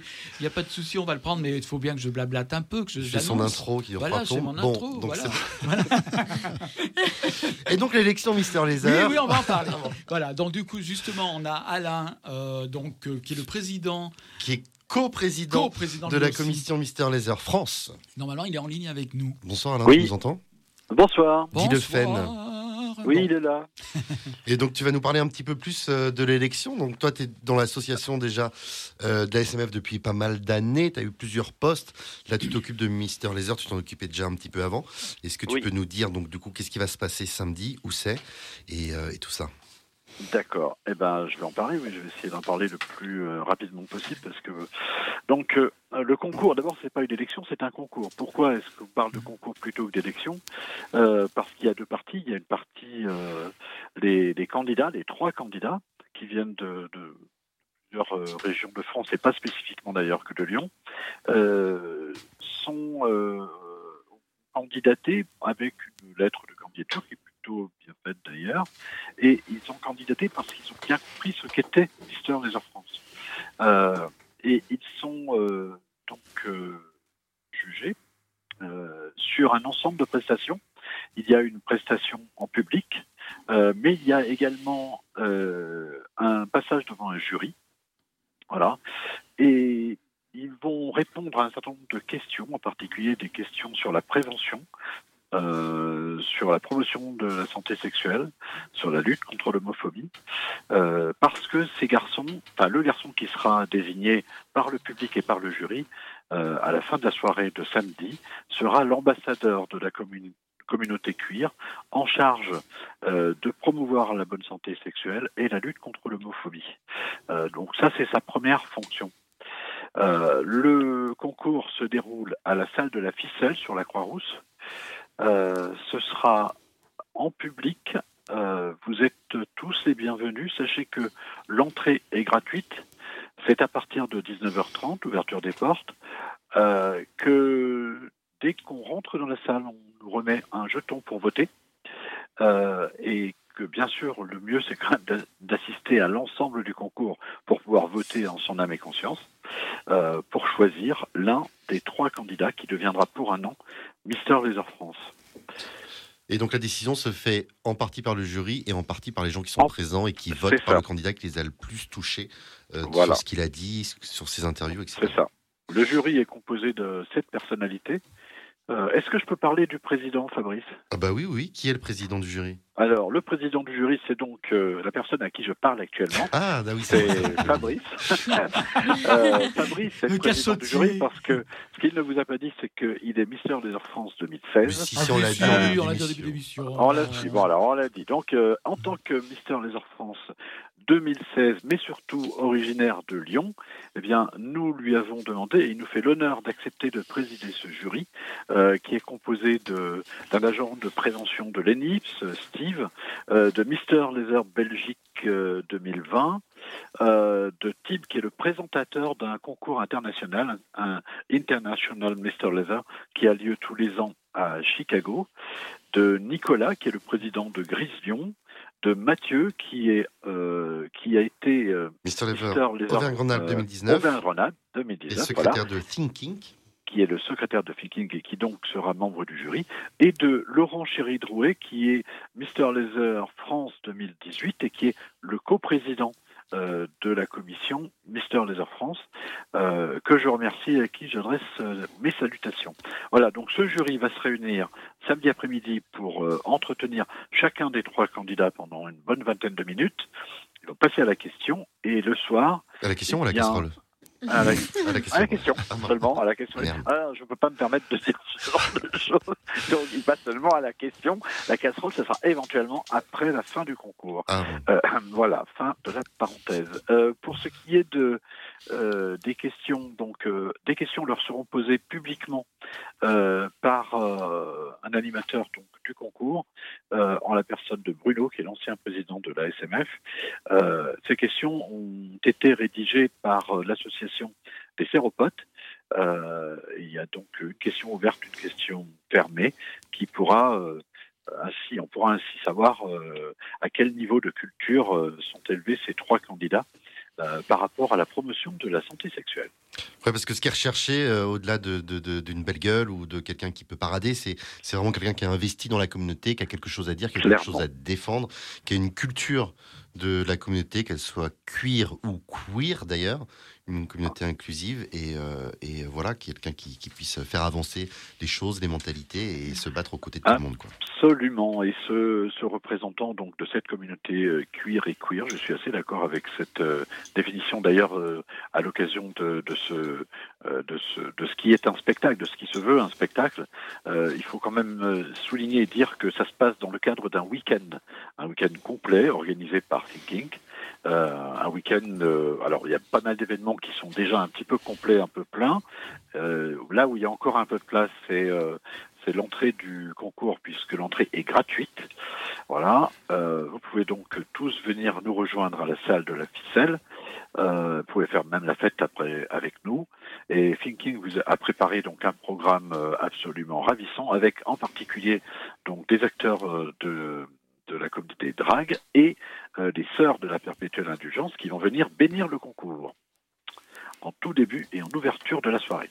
Voilà, dans un esprit d'inclusivité et de, faire la fête tous ensemble, même si on est une communauté cuir. On est avant une communauté queer. Putain, j'ai un slogan de ouf. Non, et donc peut-être préciser le, le, lien avec le, le BDSM aussi. Souvent, il y a une, une, euh, une, confusion qui est faite entre Mister Laser, Mister BDSM. Est-ce que c'est, est-ce que Mister Laser est forcément BDSM Est-ce qu'il y a un lien? Qu'est-ce que toi tu dis? Pas du tout. enfin, moi, je, je, suis au courant parce que j'ai lu les CV, mais je peux pas en parler là. j'ai lu les CV des, candidats, mais enfin toi aussi d'ailleurs, euh, si tout va bien, enfin sauf si t'as pas lu tes mails. Euh, donc, donc ils sont tous plus ou moins versés, mais le, le, le, travail justement de Mister Laser France, c'est aussi de participer à la présentation prévention en la matière.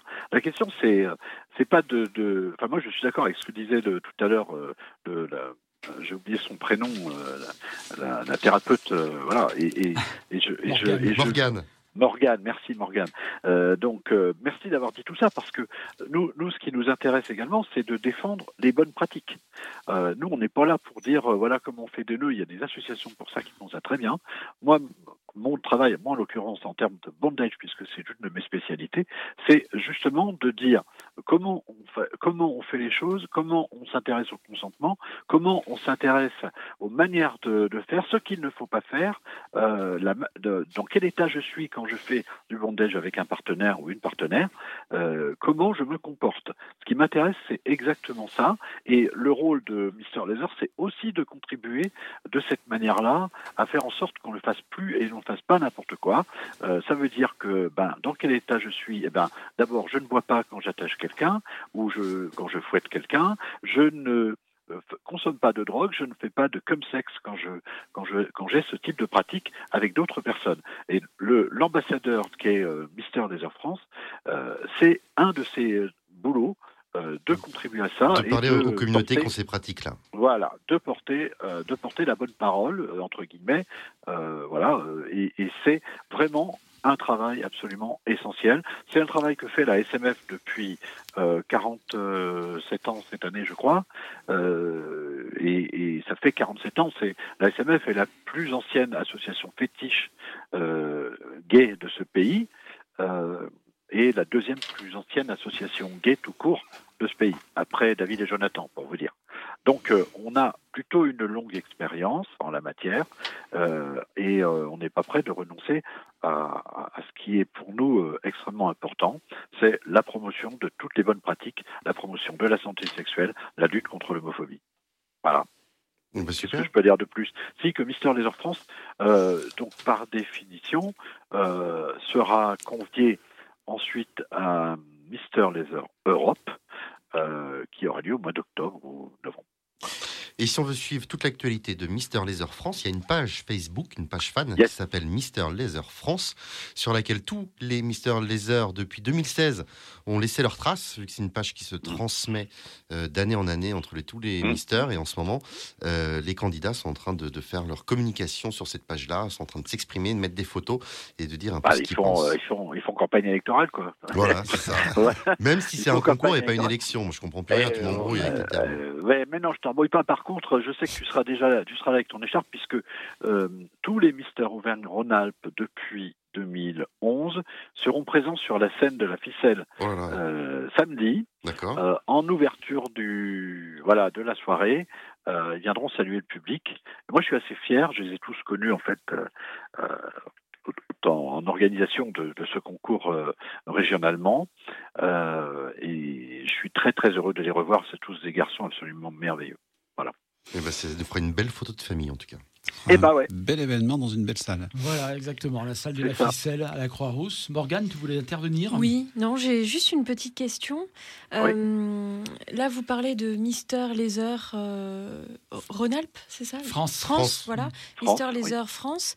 Est-ce que vous allez tendre à l'avenir, possiblement, à, une, euh, à un concours euh, qui intégrerait possiblement euh, toutes, euh, tous les autres genres Euh, Eh ben, comme l'a comme fait par exemple euh, très récemment euh, Puppy France, euh, Oui. où, qui était ouvert justement. où- La SMF est en cours de réflexion actuellement, mais en cours de réflexion pour aboutir à la fin de l'année. Hein. Euh, L'idée est effectivement, alors on sait pas, je ne sais pas comment on va traiter la question. Euh, on, est, en train de se rapprocher d'un certain nombre d'autres euh, collègues, partenaires d'autres associations, mais l'idée est au minimum qu'il y ait Miss Laser France, éventuellement à partir de l'an prochain. Euh, après, savoir comment on va traiter tous les autres genres, je ne sais pas encore. Je ne sais pas encore répondre à cette question, mais ce qui est certain, c'est qu'on va sortir du strict cadre de Mister Laser France. Mm. Oui, Et puis, ça ça, c'est parti. Le coup est parti. C'est un, truc qui n'est pas simple aussi à gérer parce que dans la, même dans la communauté cuir, euh, l'inclusivité, elle n'est pas forcément évidente. Moi, je repense donc du coup à mon année Oui, en oui, 2017 où euh, il y avait une, une nana 16. qui était 2016, pardon, ouais, c'est 16-17. Du coup, c'était le, il y avait une nana qui était Mrs Laser euh, Australie qui, qui Exact. était souvent avec nous aux événements. J'ai oublié son nom, je le cherchais sur mon téléphone, je l'ai pas retrouvé. Euh, avec qui on a fait tous les événements de la Folsom, etc. On s'est éclaté. Et à l'IML, elle n'était pas spécialement accueillie, elle n'a pas été acceptée euh, à Mm. l'élection de l'IML et ça avait été euh, voilà un petit peu Bah, un petit peu compliqué. Euh, Joe, Monsieur qui était IML, Mister IML Laser 2000. Europe à l'époque. Euh, avec qui j'étais bien pote, avait poussé un coup de gueule justement envers euh, euh, l'IML pour dire mais c'est dégueulasse, c'est quoi ce délire de, refuser euh, une femme? Fabrice, rentrer au mon, collègue, mon, mon collègue Le- Laurent, qui est coprésident de la commission, qui est allé à IML euh, euh, l'an dernier, Mhm. était particulièrement ravi euh, parce que, eh ben, IML 2021 donc Mhm. euh, est euh, trans. Ok, ah Euh, d'accord. voilà, c'est c'est la question que Voilà. j'allais poser juste après. Donc, c'est- voilà. Donc ça a fait son chemin, quoi. IML, IML 21 et trans. Euh, alors je sais pas si c'est 21 ou 20 parce que je sais plus comment ça fonctionne les années avec eux, mais euh, voilà, c'est- bon c'est euh, le dernier en titre en tout cas et trans. Bah, pour nous c'est une, c'est une source de fierté absolument incroyable. Et quand je vous disais qu'il y aura Miss euh, France l'an prochain, c'est que la- l'Assemblée générale de la SMF a décidé très récemment, c'était il y a un mois précisément, c'était le 19, oui c'est ça, 19 février, a décidé de, de, de, missionner donc le conseil d'administration pour euh, faire l'étude et pour aboutir euh, à l'organisation de ce concours, de ce double concours l'an prochain. Voilà. bah, c'est parti. Ouais. Bravo. Très bien. Merci. Ben, merci beaucoup, en tout cas, euh, de votre intervention. On va devoir se quitter parce qu'on a encore beaucoup de choses à dire hein, ce soir à l'émission. Mais en tout cas, c'était très intéressant. Merci d'avoir accepté notre invitation, l'invitation de Fabrice. Euh, Fabrice, qui est un grand cachotier, finalement, ce que tu ne nous avais pas dit. Que, que j'étais président du jury oui, Mais non. Ah ouais, il faut bien des scoops. Hein. Je suis ravi, en fait. ouais, moi aussi, je suis ravi. À très vite, Fabrice. Bisous, Fen. À bientôt. Merci beaucoup. Salut. Au revoir, Au revoir messieurs, Au revoir. dames. Au revoir. Merci pour votre accueil. Donc, nous allons reprendre le cours de, des événements. Mister Leader France, on rappelle, sera le 2 avril, donc à la salle de la ficelle. C'est ça. Voilà. Et c'est entrée libre. C'est entrée libre, c'est gratuit. Voilà. L'entrée est gratuite et c'est dans le statut de, de l'organisation du concours. D'accord. Il faut que l'entrée soit gratuite. Et c'est ouvert à tous et à toutes. À tous et à toutes, à avec tous. Euh, voilà. l'inclusivité que vous voulez. Donc vous allez installer des gradins en fait pour accueillir tout le monde. C'est ça, c'est ça.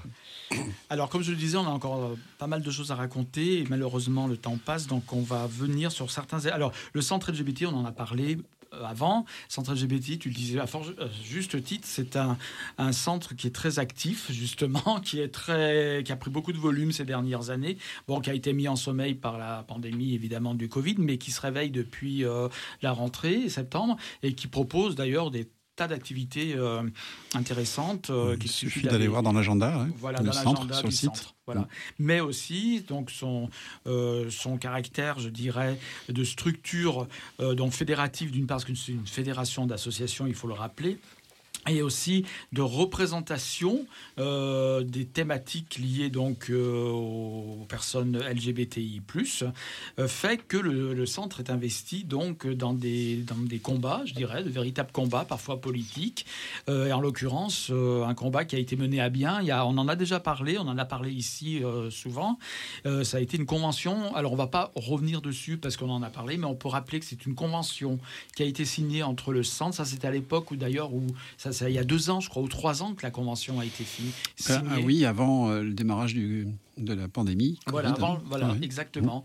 Et d'ailleurs, on avait eu juste avant, juste avant, et on avait interviewé à l'époque le président de l'époque, donc Laurent Chauvin, euh, qui avait été un des signataires au nom du centre donc de la convention, avec d'autres associations, mais aussi avec donc des collectivités territoriales importantes. Tu as cité la métropole de Lyon, mairie de Lyon, mairie de Villeurbanne, euh, l'éducation nationale, euh, l'ARS, mmh. autorité régionale de santé.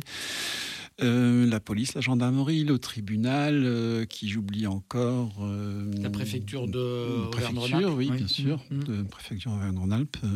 Bon, sûrement, j'en oublie encore. Hein. voilà. En voilà. tout cas, il y avait du monde autour de la table oui. et des personnes concernées et face à eux, donc des institutions, donc des collectivités territoriales. Donc c'était important.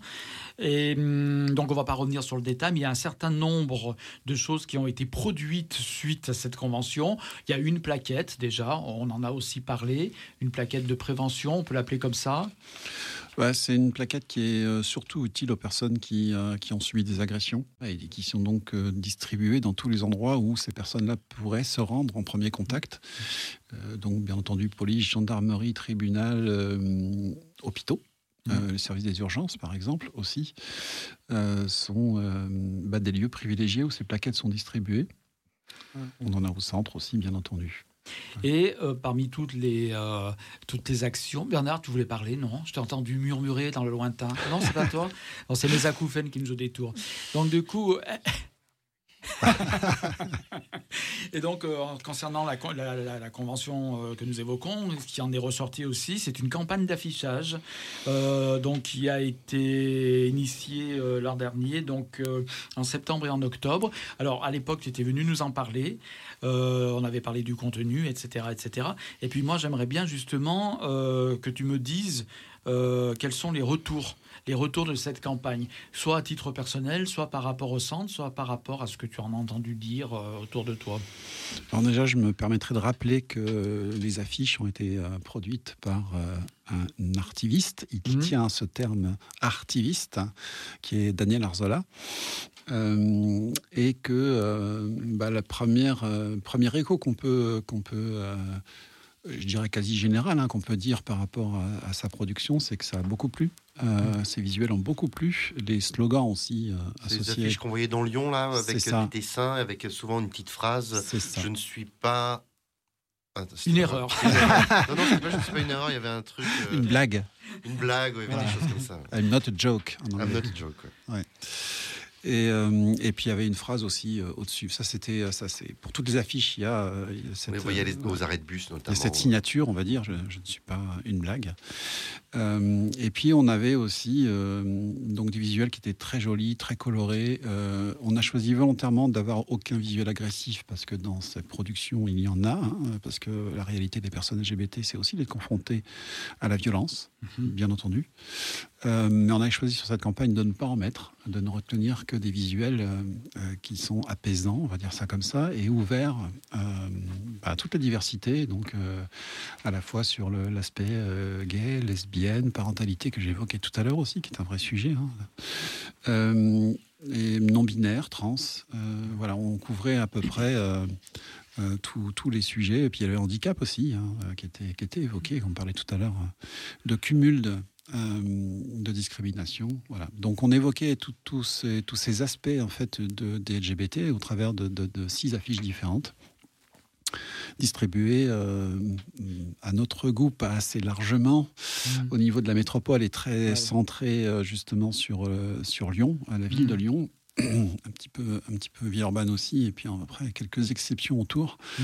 euh, voilà, sachant qu'on bénéficie pour cette campagne-là euh, d'une sorte de subvention, on va dire ça comme ça, hein, de, de la part de la métropole qui nous prête ces espaces publicitaires Mm, mm, euh, dans lesquels ils font normalement leur pub à eux sur la métropole.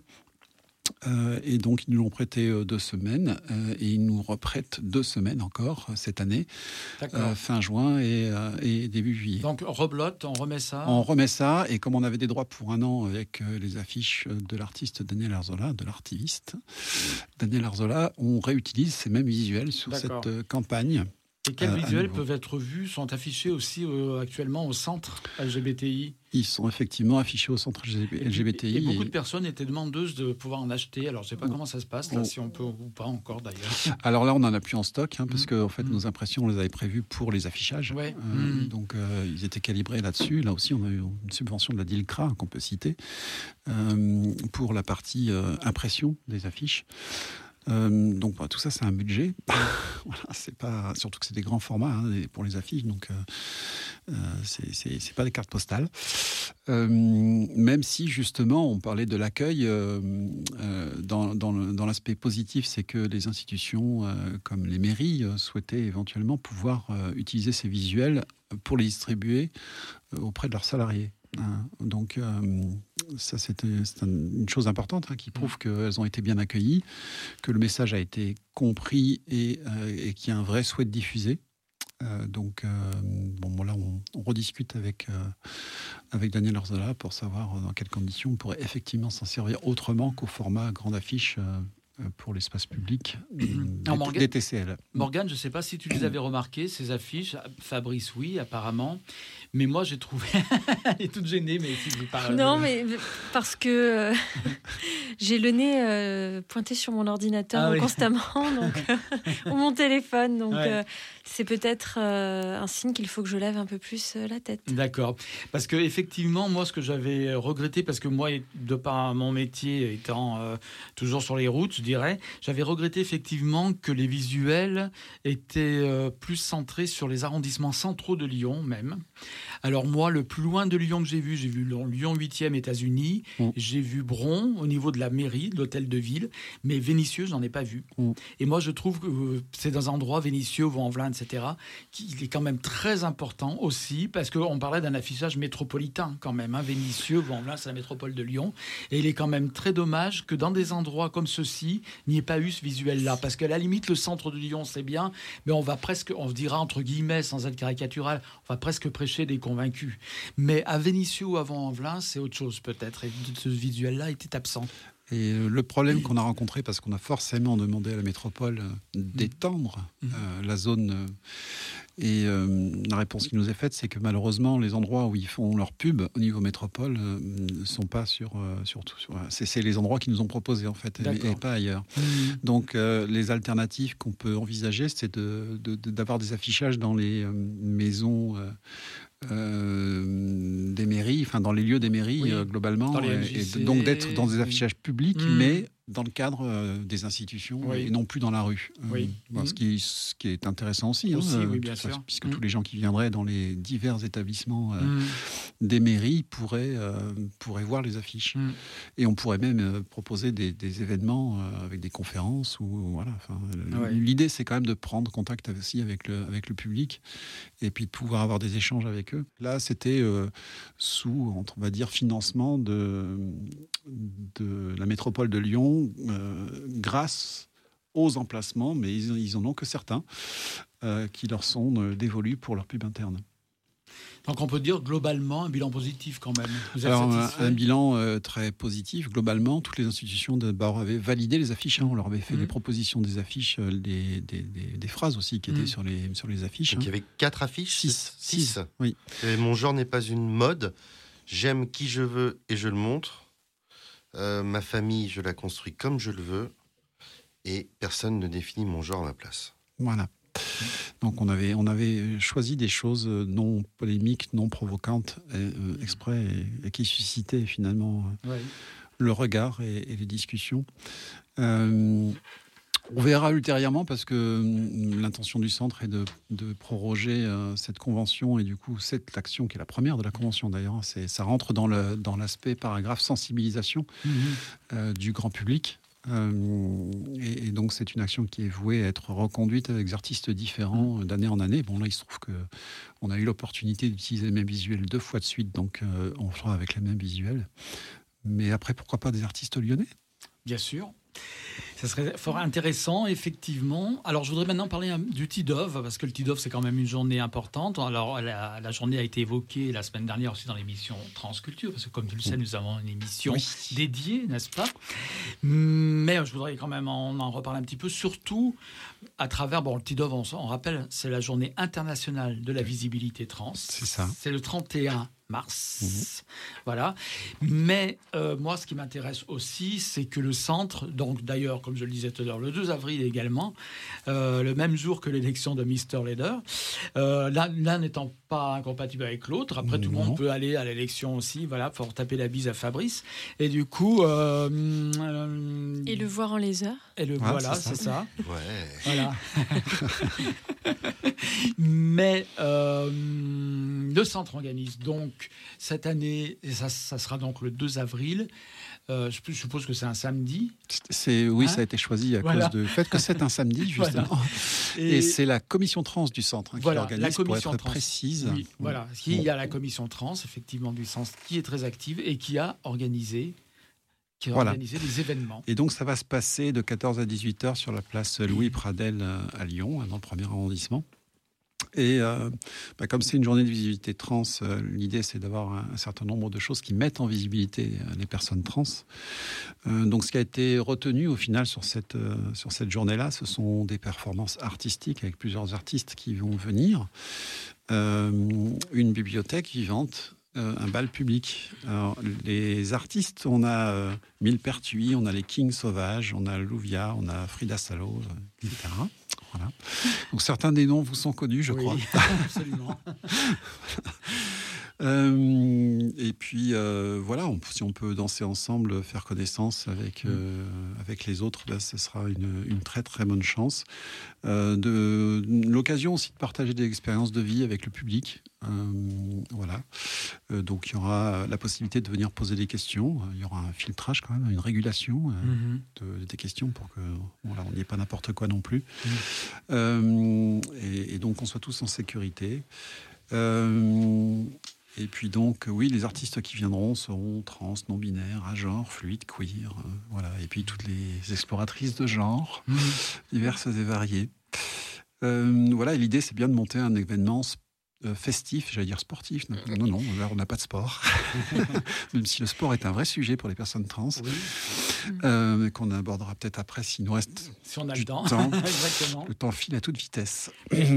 Après, euh, d'ailleurs, sujet euh, sport et transidentité pourrait faire l'objet d'une émission à part entière, hein, à mon avis. dans le cadre de Effectivement, France on pourrait. Mm. On pourrait. Et Donc les voilà. festivités peuvent être sportives euh, dans le sens où être debout, euh, être actif, L'expression corporelle. l'expression Oui. corporelle, danser, s'investir, militer, c'est du sport. Ça, je confirme. Et pour rebondir sur la visibilité des personnes trans, je pense justement au film Les crevettes pailletées, donc il y a le numéro 2 qui est sorti. Euh, je ne sais pas si tu l'as vu, le, non, premier pas ou encore. Et, Ah, le numéro 1, tu l'as vu ou pas? Et donc il y a un personnage trans, voilà, là-dedans. Et moi, quand j'avais vu le film, ça m'avait un petit peu choqué. Parce qu'en fait, enfin choqué, parce que le personnage trans, en fait, c'est plus un drag queen, donc une personne non Joué par un cisgenre, en et, fait. et qui est en plus joué par un cisgenre. Mm. Et je me disais, mince, quand même, un film euh, comme ça qui se veut euh, représenter la communauté, parler de la communauté, parler des personnes trans comme ça, est-ce que c'est pas problématique euh, Voilà, après, je. Comment, comment est-ce qu'aujourd'hui on parle des personnes trans au cinéma? Est-ce qu'il y a des personnes trans au cinéma, à la télévision, euh, etc. Sûrement pas assez. Qu'est-ce que toi tu Ah bah, je vais dire pas assez, ça c'est sûr. hein. Euh, maintenant, bon, il y a d'ailleurs un très bon documentaire qui est sur Netflix, euh, pas en France, hein, mais voilà sur les sur les acteurs, scénaristes trans, acteurs, actrices, scénaristes trans, que je vous recommande vivement parce que effectivement, on, voit aussi l'évolution de, de, de l'employabilité des personnes trans, je vais dire ça comme ça, dans le monde du spectacle et en l'occurrence du cinéma. Et, donc, c'est très intéressant de, voir ça, et en, particulier que même avant d'être employable, ben, on s'aperçoit que c'était des personnes cisgenres qui jouaient des personnes transgenres, donc euh, on commençait mal. Euh, et, que les scénaristes n'étaient pas non plus trans, donc euh, ce qu'on leur faisait faire était du grand n'importe quoi. Donc ça, c'est déjà important de s'apercevoir que maintenant, on commence à avoir des scénaristes trans, on commence à avoir des actrices et des acteurs trans, Euh, ce qui ne veut pas dire que les avec acteurs... Sense8, Voilà, euh, oui, Sense8 fait qui était un peu précurseur là-dedans. voilà, Il y a Elliot Page aussi, euh, oui, qui est une personne transgenre. Tout à fait. Qui, euh. Bon, on en a un certain nombre d'exemples hein, de, de personnes trans. Donc, on a eu Plus belle la vie aussi, euh, avec un acteur trans qui est lyonnais. Ouais, Jonas Benhamed, on connaît aussi l'émission. Tout à Et fait. qui était membre du jury du, du prix Écran Mix d'ailleurs cette année. Voilà, donc pour moi, oui, euh, avoir des personnes trans euh, dans des séries, dans des films, c'est une très bonne chose parce que ben, ça, ça contribue à la sensibilisation du public. Euh, c'est d'autant mieux si euh, les scénarios sont entre guillemets réalistes, c'est-à-dire reflètent la vie des personnes trans, même s'il y a toute une diversité encore hein, dans, la vie des personnes trans et, dans la façon euh, d'exprimer son genre. Mais euh, on ne peut que, se féli- féliciter de, ça, de cette ouverture. Et globalement, je pense aussi du bon accueil qui, en est fait. Enfin, on voit toujours des critiques très négatives euh, sur, des films, même éventuellement par les personnes trans, parce qu'on est toujours frustré que tel ou tel aspect n'ait pas été bien rendu. Euh, mais c'est voilà, c'est une bonne chose. Ne pas parler, ne pas mettre en visibilité, en fait, c'est conserver l'invisibilité et, conserver les difficultés de vie des personnes. Voilà. Et grâce au TIDOV, on a au moins une journée qui permet de mettre en avant la visibilité trans. C'est pas beaucoup, mais au moins ça permet d'organiser des actions comme le Centre fait le 12 avril. Voilà, donc place du Pradel. Comme la journée des droits de la femme, c'est une journée malheureusement. Voilà. Alors, Morgane, moi j'ai une question que j'aimerais te poser justement par rapport à ton activité, parce que tu donc à faire, parce que beaucoup de gens confondent encore, malheureusement, je dirais, mélange orientation sexuelle et identité de genre.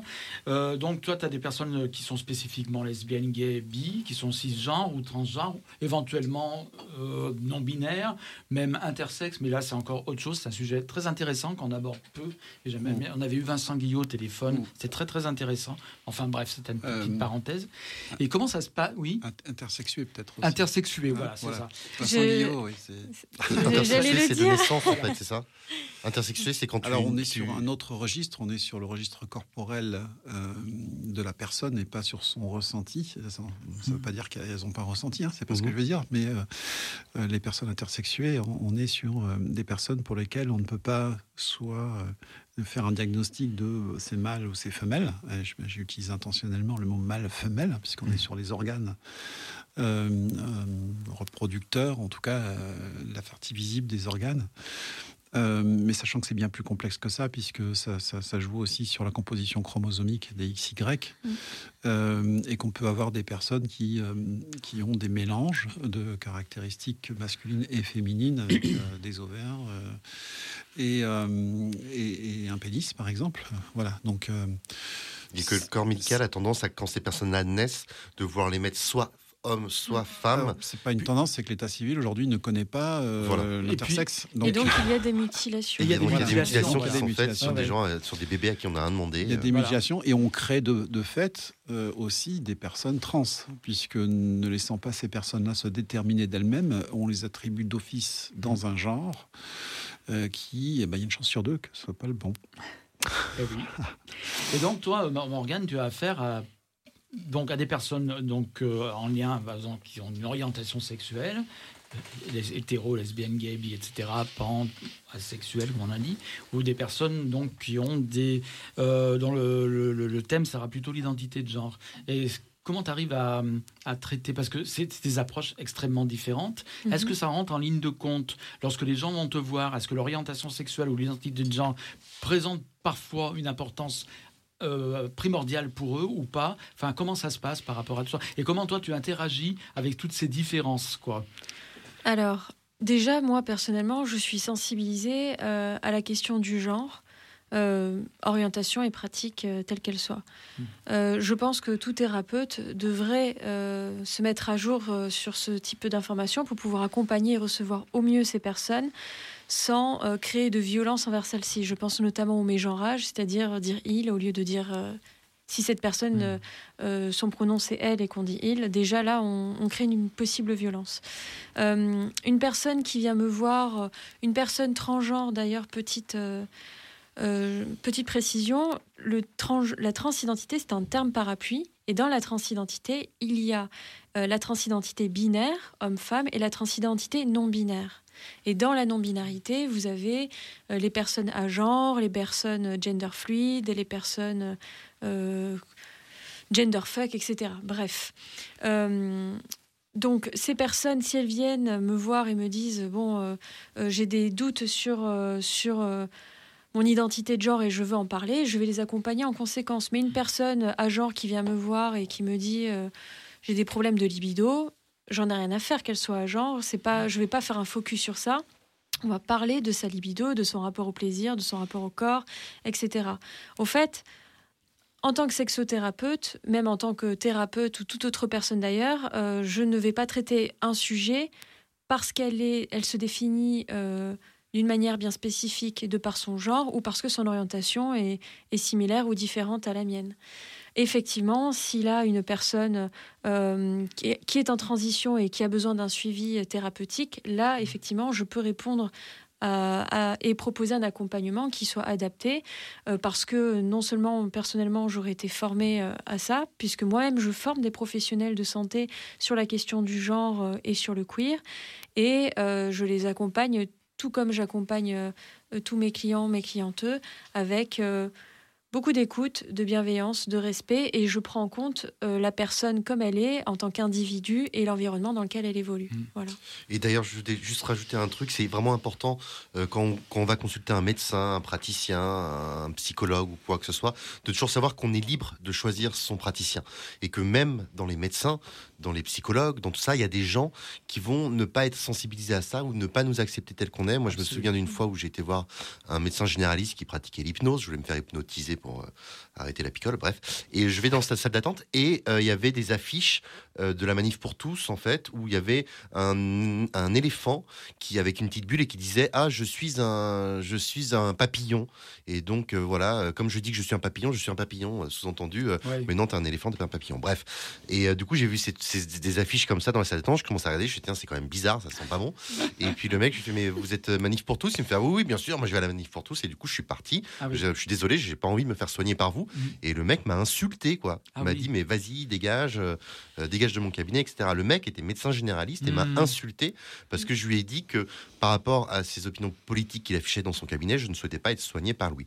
Donc c'est vraiment important qu'on est dans un rapport comme ça, un peu euh, aidant, aidé, euh, soignant, malade. On se sent toujours un petit peu vulnérable, un petit peu Mm. fragilisé, parce qu'on va voir un médecin qui est un peu référent, qui est un peu euh, un ordre d'autorité, comme ça. On va voir un, un- un psychologue qui est censé savoir. Et il faut toujours garder en, en- en tête qu'on a le libre arbitre et qu'on Ouais. peut dire non, stop, Ouais. j'ai pas envie d'avoir ce praticien, ce médecin enfin, C'est en, vrai, en ce- face de de- moi. En plus, ça peut être une violence et ça peut, Ça peut être une violence détruire et ça une peut personne. complètement détruire une personne. Mm. Complètement. Euh, c'est ce que je précisais tout à l'heure en off. Je ne fais pas de thérapie de conversion. Je tiens à préciser, euh, messieurs, mesdames et, et tous les êtres humains, que c'est totalement illégal en France euh, et qu'effectivement, vous êtes toutes et tous libres de choisir le thérapeute qui vous convient. Et si vous allez au rendez-vous et que vous ne vous sentez pas à l'aise, vous avez le droit de partir et de dire non. D'ailleurs, sur mon site internet euh, je répertorie toute une liste de thérapeutes, de médecins, de personnes dans le juridique qui accompagnent, qui sont LGBTQIA friendly et qui accompagnent les personnes en étant sensibles aux questions euh, queer, de la transidentité, bref, euh, et même enfin de, du LGBTQIA au sens large.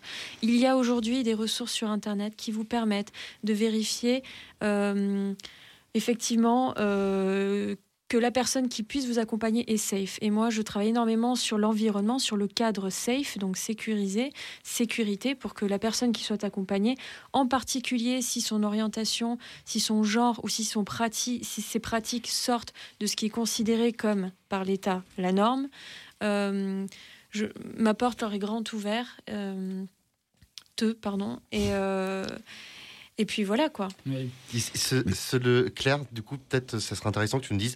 J'imagine que dans le parcours d'une personne trans qui doit avoir euh, euh, voir beaucoup de médecins, beaucoup de pr- praticiens, le choix des médecins, le, le- le Mais choix des intervenants, comment ça joue là-dedans au centre, il y a des référents, donc vous, avez, vous pouvez donner des, des, des, des noms Alors, de praticiens, justement, peut-être, Le non problème aujourd'hui, c'est que les praticiens euh, qui sont friendly, on va Oui. dire ça comme ça, dans Mhm. lequel l'accueil euh, est respectueux, Au minimum, voilà, respectueux au minimum. respectueux, ils sont pas si nombreux que ça, en tout Ouais. cas ceux qu'on a identifiés, et ils sont submergés de demandes, Ouais.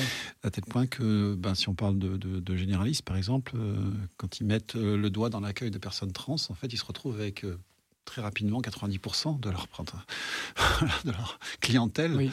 enfin là, qui sont des, des- des- des personnes trans. Et donc, euh, euh, ça génère cette fois-ci une inversion de diversité dans, dans leur patientèle.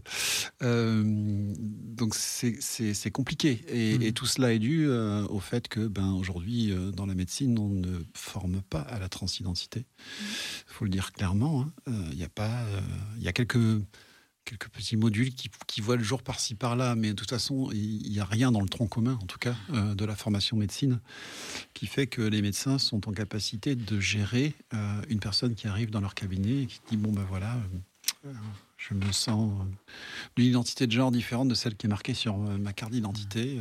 on en discute. Mhm, euh, mhm. J'aurais éventuellement besoin d'accompagnement psy, j'aurais éventuellement d'accompagnement médicaux pour une THS, etc., etc., etc. Et, et donc, oui, on connaît, euh, il y a, des, aussi sur euh, Facebook des cartes euh, de, recensement des praticiens par spécialité, mais c'est un sujet énorme dans lequel le déficit, il est euh, catastrophique. quoi. Ouais. Catastrophique. Donc, euh, plein, plein de personnes, en fait, sont, dans- sont dans l'échec, ne trouvent pas de, Mhm. de personnes. Mais euh, le centre peut éventuellement apporter quand même des solutions, des personnes qui seraient aussi, bon, il y a cineden.com évidemment, mais aussi le centre peut apporter des solutions, des premières, des réponses en tout cas, à des gens qui seraient en désarroi. En désarroi quoi. on, on peut apporter des réponses, par contre, apporter des praticiens, c'est plus compliqué. Oui, voilà. Et euh, euh, Chrysalide travaille aussi beaucoup hein, sur le sujet de la formation euh, euh, des médecins en formation continue, donc puisque j'ai est une évoqué association la trans, formation qui initiale, qui est une pas. association trans qui Mhm. fait partie du centre. hein. Mhm. Et, et malheureusement, euh, la seule, euh, il y en avait une autre qui, qui, qui- qui n'existe plus. Euh, mais en tout cas, voilà, elle, elle est investie aussi sur le sujet des formations en continu. hein. Comme je dis, formation initiale aujourd'hui, euh, ben, on peut dire que c'est quasi inexistant. Et, et- et on parle des médicales, mais c'est vrai surtout, hein, assistante sociale, sur tous les sujets. euh, aujourd'hui, la transidentité ne fait pas partie des, des choses qui sont euh, dans les troncs communs des formations. Mm. Euh, donc, là encore, on se repose beaucoup sur euh, les capacités limitées des associations pour former euh, l'ensemble des, euh, métiers au sujet de la transidentité. Donc voilà, ça fait partie des très très gros chantiers avec les institutions. Très bien. Alors, donc l'émission touchant pratiquement à sa fin, mais on a encore un peu de temps. Je voudrais euh, très rapidement parler de, alors, de choses que j'avais notées qui pouvaient, mais très succinctement. Alors d'abord, on parlait de sport tout à l'heure justement. Lyon vient d'obtenir euh, les Eurogames. En 2025, les Eurogames auront lieu à Lyon. Chouette, chouette, chouette. donc elle a été désignée face à Londres quand même. Oui, parce qu'il y avait une candidature. Il y avait du challenge. Ah oui, il y avait quand même du challenge. Plein de petits mecs sexy vont débarquer à Lyon. Voilà, tout de suite, ce Fabrice alors.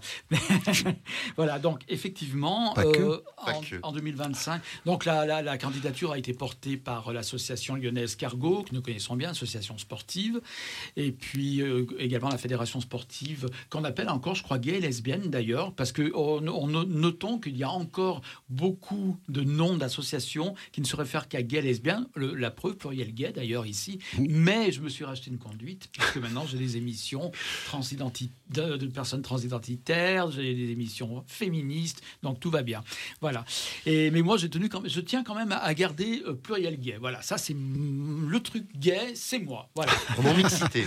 voilà. Tu, tu un truc? Voilà, j'ai un truc. J'ai mon truc en plume. Mais en fait, euh, dans cette émission, comme on peut le voir, on, peut parler de transidentité, de féminisme, de tout ce qu'on veut hein, aussi, hein, évidemment. De tous les, tous les sujets sont, sont bienvenus, y compris des sujets transversaux. J'ai eu SOS Racisme qui est venu, par exemple, ici à l'émission. Alors, ce que je voulais dire, c'était pas pour faire ma pub que je voulais parler. Mais c'est fait. Mais c'est fait. Donc, les Eurogames, euh, donc les Eurogames euh, auront lieu en 2025, les Jeux de l'inclusivité, n'est-ce pas? Donc en, en, juillet, je crois. En juillet, d'accord. De toute façon, on aura l'occasion d'en reparler parce que ah d'ici 2025, oui. je ne veux même pas penser là ce que j'aurai en 2025. C'est pas la peine d'y penser. Ensuite, mais je pourrais encore faire du sport, peut-être. Je pourrais m'inscrire, je ne sais pas. L'important, c'est de participer. Voilà, exactement. regarder, c'est déjà pas mal. et puis, je voulais parler, donc, justement, en lien avec les thématiques euh, transidentitaires, donc, par rapport au, conflit actuel en Ukraine. Euh, alors, deux choses. Euh, un reportage très intéressant, un reportage écrit très intéressant. Alors malheureusement, je n'ai plus le média, mais bon, je dirais un peu, oui, c'est Euronews quand même, un média important, qui vient d'être interdit d'ailleurs en Russie, euh, qui a fait euh, un reportage écrit très intéressant, sur, consultable sur son site euronews.com. concernant les femmes transgenres, les femmes transgenres ukrainiennes qui ne peuvent pas quitter leur pays parce qu'il n'y a pas de changement d'identité. Et elles se retrouvent avec des papiers masculins à la frontière et on leur mm. dit non, les hommes sont réquisitionnés pour faire l'armée, parce qu'ils ont un de conscription. Mm, mm. Et donc vous restez au pays, vous ne pouvez pas sortir.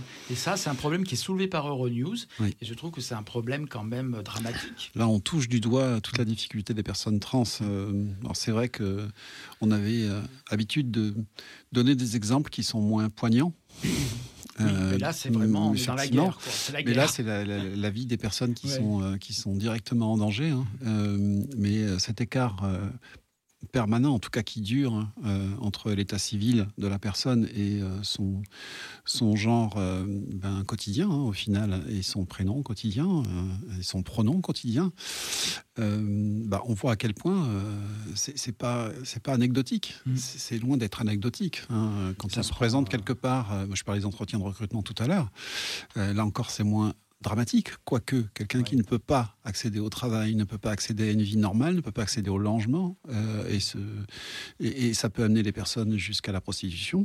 Euh, donc c'est quand même loin d'être neutre non plus. Hein. Euh, voilà, c'est pas la même chose que d'être bloqué à la frontière et de, et, de risquer sa vie, mais voilà, on perçoit bien la difficulté d'avoir un état civil qui n'est pas aligné avec le genre ressenti, son prénom, son prénom usuel. Mm. Voilà. Et là, ça prend toute sa dimension euh, à travers euh, le conflit, euh, enfin la guerre en Ukraine, l'invasion russe en Ukraine. Complètement, et, d'une certaine manière, mmh. ça, montre aussi que dans la société, il y a quand même un certain nombre de personnes trans qui sont habituellement invisibilisées, encore une fois, et que ben, cette partie de population devient visible. Mmh. Ben, je ne vais pas dire grâce à ça, parce que malheureusement pour elles, euh, comme je leur dis, les vies sont en danger, hein, donc c'est dramatique. Mais euh, ça permet de mettre en visibilité euh, cette population-là. mais on le savait que l'LGBT serait en danger de toute façon, et, pas, que, pas que les personnes trans. Hein. D'ailleurs, quand on voit, je voulais signaler l'existence d'un collectif aussi. Qui vient de se monter, Lyon-Ukraine LGBTQI+, donc dont l'objectif est de venir en aide aux personnes LGBTI, donc euh, Q+, hein, victimes de la guerre. Hein. donc euh, ils ont, on n'a pas, pas, le temps d'en parler beaucoup là, mais ils ont un litchi notamment hein, pour pouvoir verser des dons qui leur permettront de fournir de la nourriture, des produits d'hygiène, des médicaments, et puis éventuellement aussi des aides au logement, etc. etc. Enfin, ils ont toute une panel d'actions. Hein. Je mettrai les liens de leur Facebook aussi sur, euh, sur la page euh, donc, de Pluriel Gay, voilà, qui s'est créé récemment, ensuite, au conflit. Donc, euh, ce, que, ce que je voulais dire aussi, c'est peut-être qu'on l'a eu en visibilité parce que ben, les frontières polonaises, voilà, dans ces pays-là, il y a un certain nombre de pays qui sont quand même clairement LGBT-phobes et transphobes, du coup aussi. Euh, et c'est peut-être pas pour rien qu'ils les bloquent. Hein. Hmm. Euh, parce que bon, on pourrait considérer qu'en état de guerre, euh, la comparaison d'état civil avec l'identité visuelle de la personne, hmm. voilà, c'est pas non plus stratégiquement important euh, et on peut respecter l'identité de la personne. Mais si elles sont bloquées, c'est peut-être aussi parce que hmm. voilà, on est euh, face à des pays qui sont LGBT-phobes à la base. Et je dirais que oh, tu parlais d'intersectionnalité hmm. et de façon pour, pour parler d'intersectionnalité, d'autres personnes vivent le même problème. Ce sont les étudiants africains qui vivent en Ukraine et qui ne peuvent pas être euh, sortir du pays souvent, qui sont relégués dans les files d'attente ou qu'on met en dernier, au dernier rang, faisant passer d'abord ben, les, les, Ukrainiens blancs, euh, voilà, bon, bref. Et on peut parler là un peu de l'intersectionnalité. C'est ça l'intersectionnalité. Les personnes transgenres subissent exactement la même chose que subissent les Africains pour les mêmes raisons de discrimination, de LGBT-phobie et de racisme. C'est ça. Malheureusement, c'est ça. c'est une illustration. D'où l'importance de l'intersectionnalité. Il mm. faut, euh, et c'est très important de le rappeler. Voilà. Alors, je vais revenir pour finir parce qu'on n'a plus que 5 minutes. Tata Donc, du coup, cinéden. Alors, cinédensublime.com. Exactement, oui. Parce que tu as dit. ah, j'entends plus rien. Oui, mm. moi non plus. Est-ce que c'est bon C'est bon, c'est bon. oui, c'est cinedensublime.com. Voilà. Mm. Voilà. Et ça veut dire quoi d'ailleurs, justement On voulait en parler d'un peu rapidement. Euh, eh bien, je voulais euh, rebondir sur ce que tu. Quel est ton prénom Fabrice. Sur ce que Fabrice disait tout à l'heure lorsqu'il partageait son, son expérience par rapport au, fétiche. Le sublime, euh, c'est utiliser l'énergie sexuelle, donc la libido et les pulsions, à d'autres fins que la sexualité. Et nous sublimons tous et toutes euh, cuisiner, c'est de la sublimation. Avoir un fétiche, c'est de la sublimation. Peindre, c'est sublimer. Chanter, c'est sublimer. C'est et à travers mes podcasts, je tente, j'essaie de, à travers les témoignages de mes podcasts, j'essaie de montrer que euh, à travers la sexualité, à travers de la sublimation, on peut trouver un équilibre dans son intimité. Et d'ailleurs, je me permets de, j'en profite euh, pendant que tu me donnes la parole, je suis constamment à la recherche de nouveaux témoignages de personnes qui souhaiteraient, qui souhaiteraient, qui accepteraient de partager un bout de leur intimité, de leur vécu, de ce qu'ils sont, pour pouvoir euh, montrer aussi à celles et ceux qui nous écoutent qu'ils ne sont pas seuls, que c'est OK d'avoir euh, telle envie, tel désir et tel type d'intimité, et que et qu'il n'y a pas qu'une la, sexualité n'est pas binaire, euh, le désir ne l'est pas non plus. Et voilà, la, la, sublimation, c'est la pluralité euh, des, des choses, c'est c'est ce c'est le mouvement, voilà. Mmh. C'est le mouvement, c'est le désir, c'est l'expression de ce désir à travers le mouvement et à travers des choses qui ne sont pas forcément sexuelles comme on l'entend euh, de manière euh, générale. Une belle conclusion pour l'émission. Alors c'est vrai qu'on n'a pas, on l'a évoqué, on n'a pas eu le temps d'en parler euh, plus. Tu es donc, comme je disais, réalisatrice de podcasts, mais ces podcasts en question, qui sont en lien avec ton activité, qui présentent différents sujets, donc, sont visibles sur ton site euh, Internet euh, Sur mon site Internet, Spotify, Spotify, Apple Podcast, YouTube, sur toutes les plateformes de streaming. Ah, Et c'est dire Amazon Music, je sais pas pourquoi. Euh, non, pas encore, pas encore. pas encore. Mais l'objectif de ces podcasts, ce ne sont que des personnes qui témoignent et qui partagent euh, leur intimité. Donc je parle de la question du genre, je parle des orientations, des pratiques sexuelles et des pratiques alternatives. Et euh, ces podcasts touchent tout un public, euh, concernent tout le monde, les ados, les plus, les plus jusqu'aux plus âgés. euh, voilà, il y a vraiment de tout. Il suffit d'aller sur le site donc cinedensublime.com pour voir ça. Merci. Merci donc Morgane d'avoir assisté, accepté mon invitation. Et merci à Mais- vous. euh, merci Claire. Et puis merci Fabrice d'avoir évoqué ton passé, ton présent, ton passé de Mister Merci à toi. Queer. Et puis, euh, mais oui, c'est vrai, c'est- mais c'est vrai que ça m'a complètement échappé. Je le, je le reconnais, j'ai un peu honte, mais ça m'a échappé. C'est le, le week-end du site d'action, c'est vrai. C'est bon, tu nous as mis une petite musique Nous nous quittons.